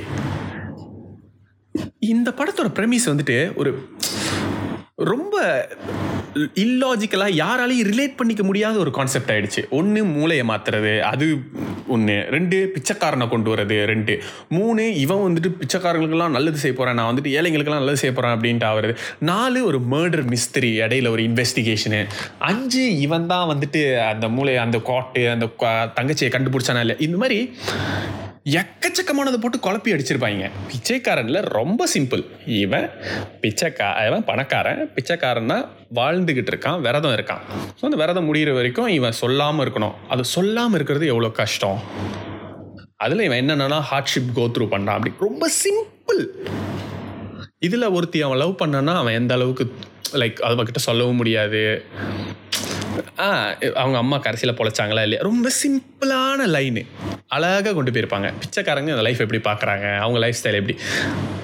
இதில் நத்திங், இதில் ஒரு பணக்காரனை காட்ட போகிறீங்களா? அட்லீஸ்ட் பணக்காரங்களோட லைஃப் ஸ்டைலு, ஒரு பிச்சைக்காரன் பணக்காரங்களோட வாழ்க்கை எப்படி வாழ் இதாச்சும் காட்டி தொலைங்களேன்டா. இதில் த்ரீ வேற எடுக்க போகிறீங்களாம். சரி, ம், முடிச்சியா? Yeah basically I'm okay with that. இன்னொன்று இந்த அது அதாவது சம்மந்தம் இல்லாமல் நிறைய பாம்புங்களோட அந்த தலையை காட்டிக்கிட்டு இருப்பாங்க பார்த்தியா, அவங்க டெசன்ல இருக்காங்க. ஐயோ இது இது விஜய் ஆண்டனியோட ஃபீட்டிஷ்டா. நீ நம்மளா பாரு, அடுத்த படத்துலையும் பாரு இந்த இந்த எலும்பு கூட வச்சுட்டு நிற்கிறது செய்யறது, பேயை காட்டுற மாதிரி செய்யறது. He likes all this imageries. நீ அவரோட நிறைய படங்களில் வந்து வந்து படங்களை பார்த்த பார்த்த படங்கள்லாம் எடுத்து பாருங்க. இந்த இந்த நிறைய விஷயங்கள் வர ஆரம்பிச்சிருச்சு after Pichaikkaran, not before after. டைட்டில்லாம் ஒரு மாதிரி ஒரு நெகட்டிவான டைட்டில் வைக்கிறது. யமனுக்கு முன்னாடி ஒரு படம் நடிச்சிருந்தாரு, அது ஒரு பேய் படம் மாதிரி, ஒரு சைக்காட்டிக் அந்த மாதிரி ஒரு கதை. அதுல அதுல இருந்தே ஆரம்பிச்சிருச்சு இந்த விஷயம். ஏதோ பிரச்சனை இருக்கு, யாரோ ஒரு சேவனை செஞ்சுட்டாங்க. ஐயோ இதை வச்சு ஒரு கதை எழுதிடுவாரு, வேணாம் மச்சான் சொன்னா கேளு. படம் பேரு மந்திரவாதி. சத்தியமா வைப்பாரு. விஜய் ஆண்டனி இஸ் மந்திரவாதி. Okay, now I am coming back to Takkar. உனக்கே கண்டு காண்டாவதுல வரும்போது இப்போ வந்துட்டு வில்லன் இருக்கிற இடத்துக்கே ஹீரோ போகிறான். ஏன்? ஏன்னா அவனால் அவன் வந்துட்டு நான் போய் அவனுங்களை வம்பிழுத்தன்னா அவனுங்க நீ அடித்து கொண்டுருவாங்க. சாகரத்துக்கு எவ்வளவோ வழி இருக்கு. சங்கரஸ்தன் சங்கரஸ்தன் சங்கரஸ்தன் பண்ணலாமா பண்ணலாமா பண்ணலாம் பண்ணலாமா பண்ணலாமா பண்ணலாமா இருக்கு. பாய்ஸ் ரெஃபரன்ஸ் வேற ரெஃபரன்ஸ் வேற பாய்ஸ் ரெஃபரன்ஸ் வேற. பாய்ஸ்ல உள்ளக்கும் அப்படியே இருக்கு. பாய்ஸ் பாய்ஸ் இழுக்காத பாய்ஸ் இழுக்காத அதையும் இழுக்கிற அதையும் இழுக்கிற கீழே வை. இல்லை, தொடர்ந்து சங்கர் படங்கள்லாம் உட்காந்து பார்த்துக்கிட்டு இருந்தா செத்துடலாம். அந்த மாதிரி எவ்வளோ ஈஸியான வழிகள்லாம் இருக்கு.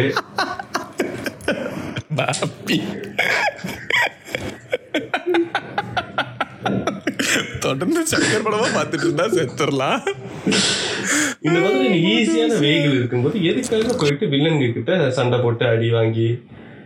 Not necessary. ஓகே, அடுத்தது இப்போ வந்துட்டு அவர் அங்கே சாக போகிறார், அடி வாங்கிட்டு இருப்பார். அப்போ வந்துட்டு அந்த முதல்ல அவர் அந்த பணத்தை ஏமாத்தினார். ரெண்டு கிட்னாப்பர்ஸ் இருக்காங்களா, கிட்னாப்பர்ஸ். இந்த கிட்னாப்பர்ஸை பார்த்துருவார். கிட்னாப்பர்ஸை பார்த்தோன்னா அவனுங்களை போய் வாங்கு வாங்குன்னு வாங்கி அதுக்கப்புறம் அவருக்கு தைரியம் வந்துருச்சு. இப்போ வந்துட்டு அவர் எல்லாரையும் அடிப்பார். இப்போ வந்துட்டு கம்மிங் பேக் டு ஜிவிஎம், அவருடைய அந்த மோனலாக். உயிருக்கு துணிஞ்சு செஞ்சா எதை வேணாலும் செய்யலாம். It doesn't make sense, but okay. உயிருக்கு பயந்து செஞ்சா ஓகே. அது என்ன உயிருக்கு துணிஞ்சு? டே, நான் உன் காலில் விழுந்து கேட்டுறேன், எந்த இன்டர்வியூலையும் நீ தலை ஃபேன் மட்டும் சொல்லிடாத. நீ டச் பண்ணாத ஒரே இடம் அது ஒண்டி தான் தருமா. இன்னும் தயவு செய்து விட்டு எனக்கு பிடிச்ச எல்லா எலிமெண்ட்டையும் தொட்டுட்ட. ஜிவிஎம், வெற்றிமாறன், சங்கர் எல்லாத்தையும் தொட்டுட்ட. விட்டுரு நீ தயவு செய்து. அப்போது அடிச்சுட்டு அங்கே அந்த கா அங்கே இருக்கிற ஒரு காரை எடுத்துகிட்டு வந்துடுவார். ஏன்னெலாம் தெரியாது, எடுத்துகிட்டு வந்துடுவான். ஏன்? ஏன்னா அந்த கார் டிக்கிக்குள்ளே ஹீரோயின் இருக்கும். ஏன்னா கடத்திட்டு வர்ற பொண்ணுங்களை எல்லாத்தையும் டிக்கிக்குள்ளேயே தான் வச்சுருப்பாங்க. எடுத்துகிட்டு வந்து வீட்டுக்குள்ளே வைக்க மாட்டாங்க. அது இருக்கட்டும், உள்ள அப்புறமா எடுத்துக்கலாம். ஸோ இப்போ சீரியஸாக ஒரு விஷயம் நடந்துருச்சு. அடுத்து என்ன வரும்? Comedy. Insert cringe comedy of Yogi Babu. இவங்க ரெண்டு பேரும் வந்துட்டு இந்த காரை தேடி போவாங்களா. அந்த காரை டோல்கேட்டில் வந்துட்டு கேட்பாங்களா, ஓ இந்த காரு இந்த க்ரீன் கலர் கார் அங்கே தான் போணுச்சுன்னுவாங்களா. அந்த கும்பலில் இருக்கிறவங்க சொல்லுவாங்க, ஐயோ க்ரீன் கலர் கார் இல்லை ரெட் கலர் கார் சொல்லுவானா.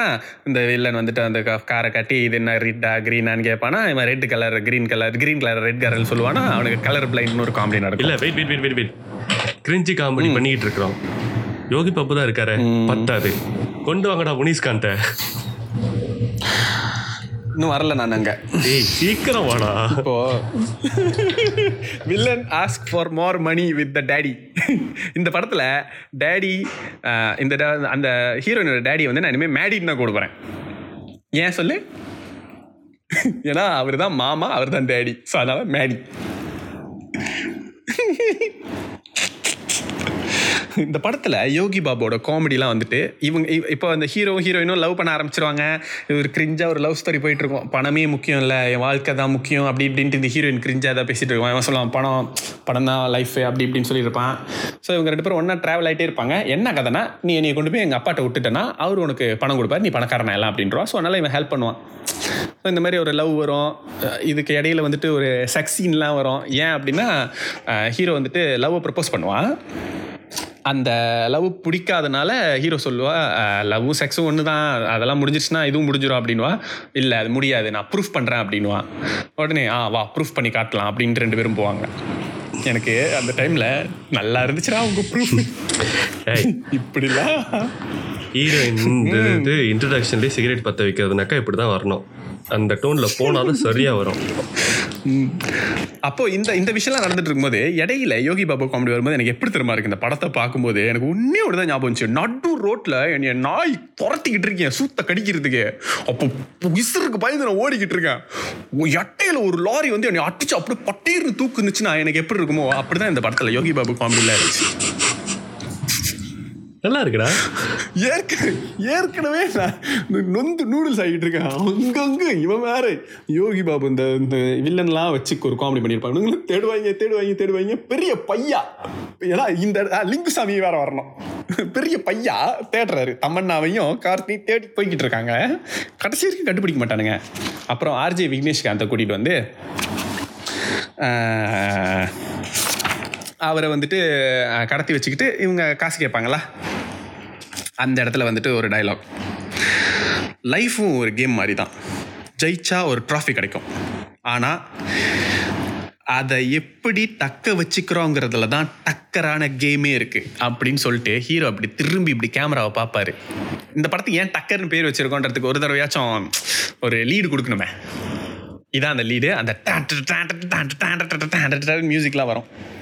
இதுக்கடையில் அந்த சைனீஸ் கைஸ்லாம் வந்துட்டு எங்கள் காடி காசு எங்கடா போணுச்சு எங்கடா ஓடி போனோம் அப்படின்னு கேட்பாங்க, அவங்கள அடித்து இந்த ஹீரோ ஜெயிச்சிருவார். எப்படி முடிஞ்சா அதனால வந்துட்டு இல்லடா இன்னும் முடியலடா, சரி எழுப்பி முடிச்சுட்டு இதுக்கு நான் படத்தையே பார்த்துருப்பேன் நீ இருக்கிறது திரும்ப எனக்கு இல்ல. இந்த படம் பாக்குறப்போ இந்த டயலாக்ஸ் எல்லாம் வந்துட்டு நான் ஓரம் கட்டிட்டேன், நான் எதுவுமே பார்க்கல, படம் என்ன ஆக போகுது அப்படின்றத பார்த்தேன். ஓகே இந்த கதையா ஓகே ஓரளவுக்கு ஓகேலா பார்க்கலாம், ஒரு தடவை பார்த்துக்கலாம். ஆனால் ஒரு தடவை பார்த்தாலும் நல்லா இருக்குன்னு சொல்ல முடியாது. ஒரு தடவை நீ பார்த்ததுல அந்த ஃபைட் சீனில் வந்து ரேப் பண்ணி கேட்டு அதெல்லாம் கேட்கல, அதெல்லாம் ஓட்டிடுவேண்டா நான். ஊருக்குள்ளே நானும் ரொம்ப பெரிய ஆளு, கோழி குஞ்சு போல இவன் தெரியாது, கருக்குள்ளே ஏறி போல புடி நான் யாருக்குமே இந்த தடவை தெரியாது. இங்கே பாரு டேய் தப்பு ஓ மேலே, உன்னை யார் இதெல்லாம் கேட்க சொல்லுது. திஸ் இஸ் லிட்டரலி டே, நான் மறுபடியும் உன்கிட்ட ரிப்பீட் பண்ணுறேன், நீ பிச்சைக்காரன் டூக்கு என்ன பண்ணியோ அதே தான் நானும் டக்கருக்கு பண்ணேன். இதெல்லாம் நான் பார்க்கல தருமா, இந்த சண்டை வரும்போது நான் ஓட்டிட்டேன் கொய்யால. இந்த எபிசோடுக்காக திரும்ப உட்காந்து இதெல்லாம் பார்த்த தருமா ஒன்னு ஒன்னா நோட் பண்ணி.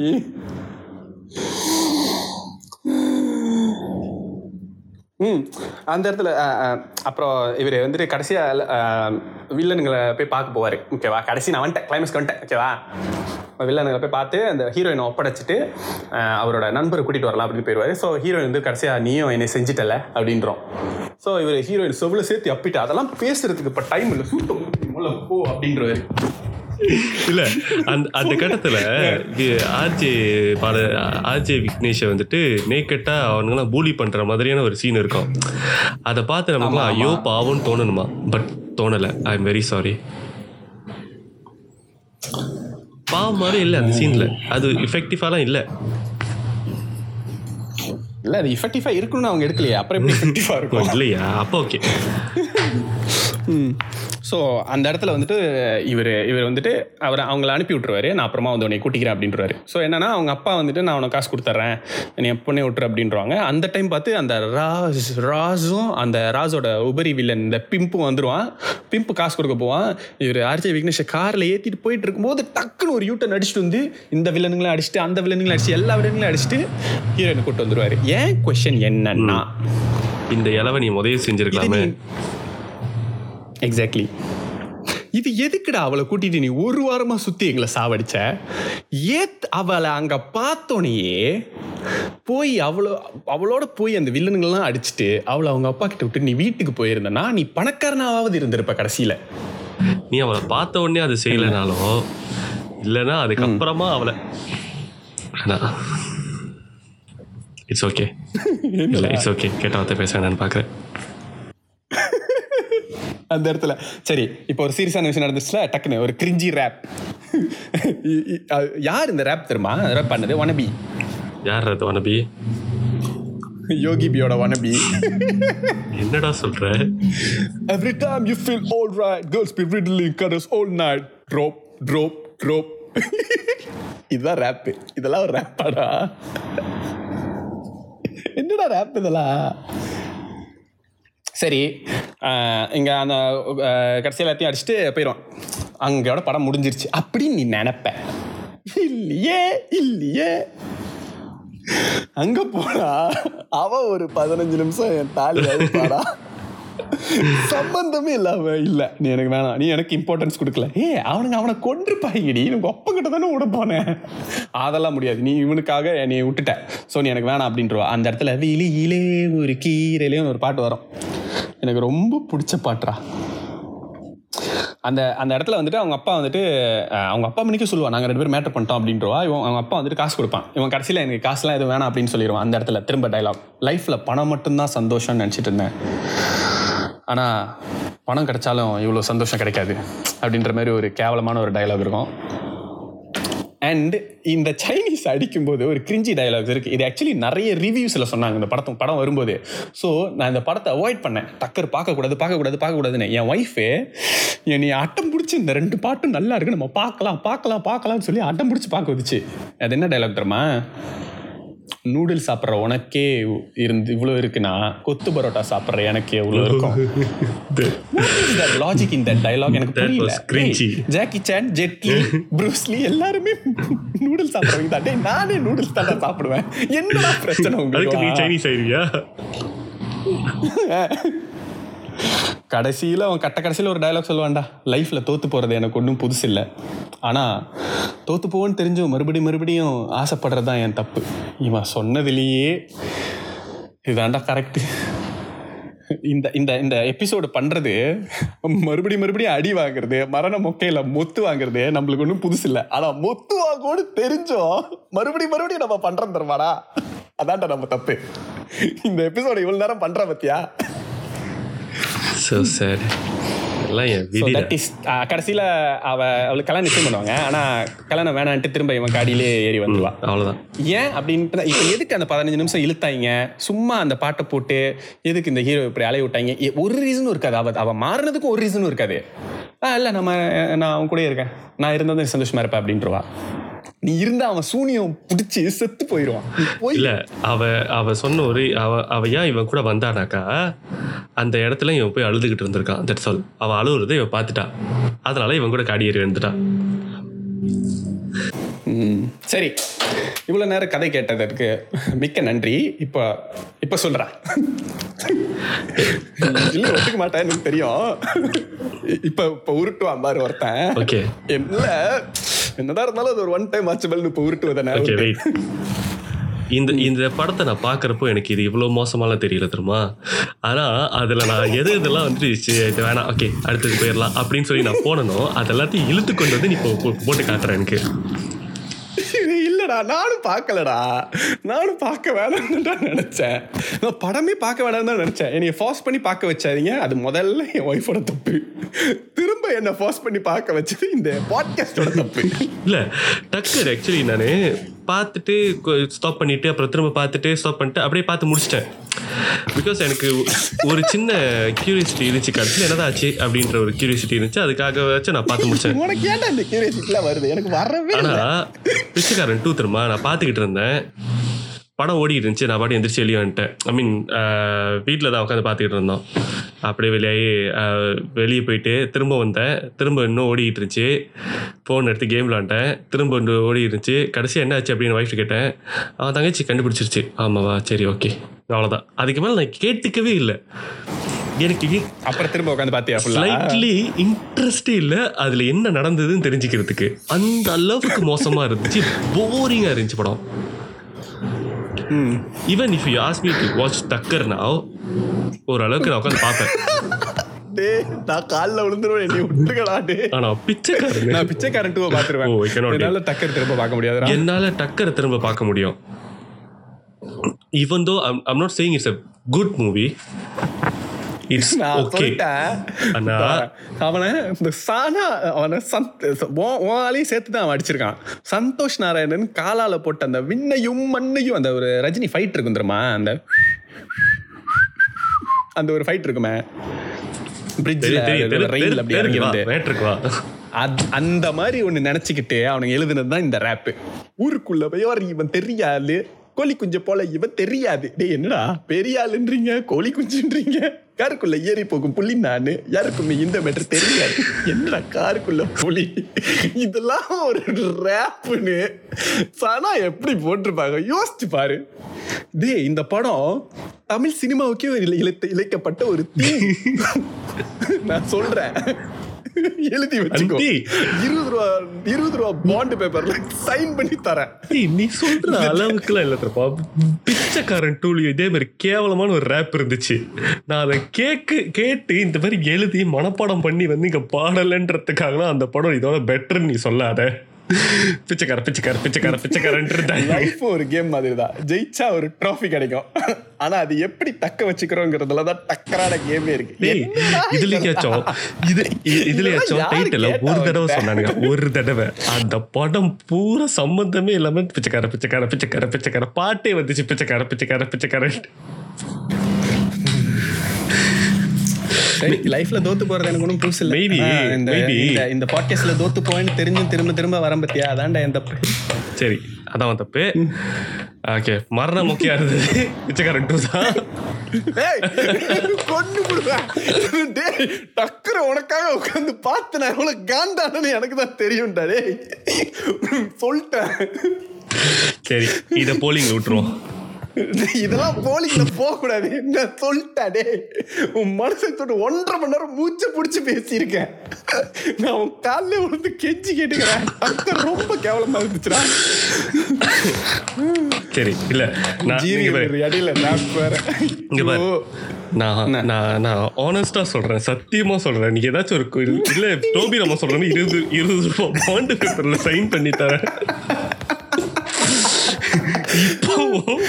எனக்கு வந்துட்டு டக்கர் வந்து பிச்சைக்காரனோட டக்கர் மோசம்னு எனக்கு தோணலை, இருந்தாலும் நீ என் ஃப்ரெண்டுன்றதுக்காக ஓகே இதுக்கு நான் ஒரு அரை மனதாக ஒப்புக்கொள்கிறேன். இல்லை அந்த எஃபர்ட்டை பாராட்டும் வகையில் இல்லை, ஏன்னா என்கிட்ட பிச்சைக்காரன் டூ கிடச்சிருச்சுன்னா இதை விட பலமாகவே அடிச்சிருந்துருப்பேன். தப்பிச்சிருச்சு அந்த படம், அது படமாக அது. ஏன்னா டக்கரில் அட்லீஸ்ட் நான் முதல்ல சொன்ன மாதிரி சில விஷயங்கள் ஓகே, இந்த கதை திரைக்கு இந்த டைரக்டர் தான் கொஞ்சம் சொதப்பிட்டான். ஏய் அதை தான் நானும் சொல்லிக்கிட்டு இருக்கேன் திரும்ப, இருந்தது அதெல்லாம் எப்படி ஒத்துக்க முடியும், டக்கர் நல்லா தான் தான் இருந்துச்சு. இல்லை இல்லை நீ முடிவு சொல்லிட்டேன், இதுக்குலாம் சொல்லிட்டேன் சொல்லிட்டேன் இது அன்அஃபிஷியலாக டக்கரை வந்துட்டு திரும்ப உட்காந்து என்னால் பார்க்க முடியும். இல்ல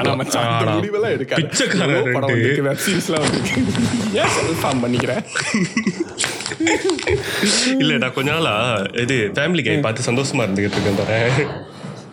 ஓ ஓகே சரி மக்களே, ஆக நம்மளுடைய அடுத்த எபிசோடில் வந்துட்டு பாட்காஸ்ட் ப்ரோ அப்படின்ட்டு சில பல கெஸ்ட்டு லிசனர்ஸ் எல்லாம் கூப்பிட்டு பேச போகிறோம். அது ஒரு ஃபன்னான எபிசோடாக இருக்கும். ஆக நீங்களும் அதில் ஜாயின் பண்ணணும்னு நினச்சிங்கன்னா நம்மளுடைய வாட்ஸ்அப் குரூப்பில் வந்து இணையவும். எஸ் மக்களே, அப்புறம் என்னடா சப்ஸ்கிரைப் சப்ஸ்கிரைப் பண்ணுங்க, ஷேர் பண்ணுங்க, கமெண்ட் பண்ணுங்க, லைக் பண்ணுங்க.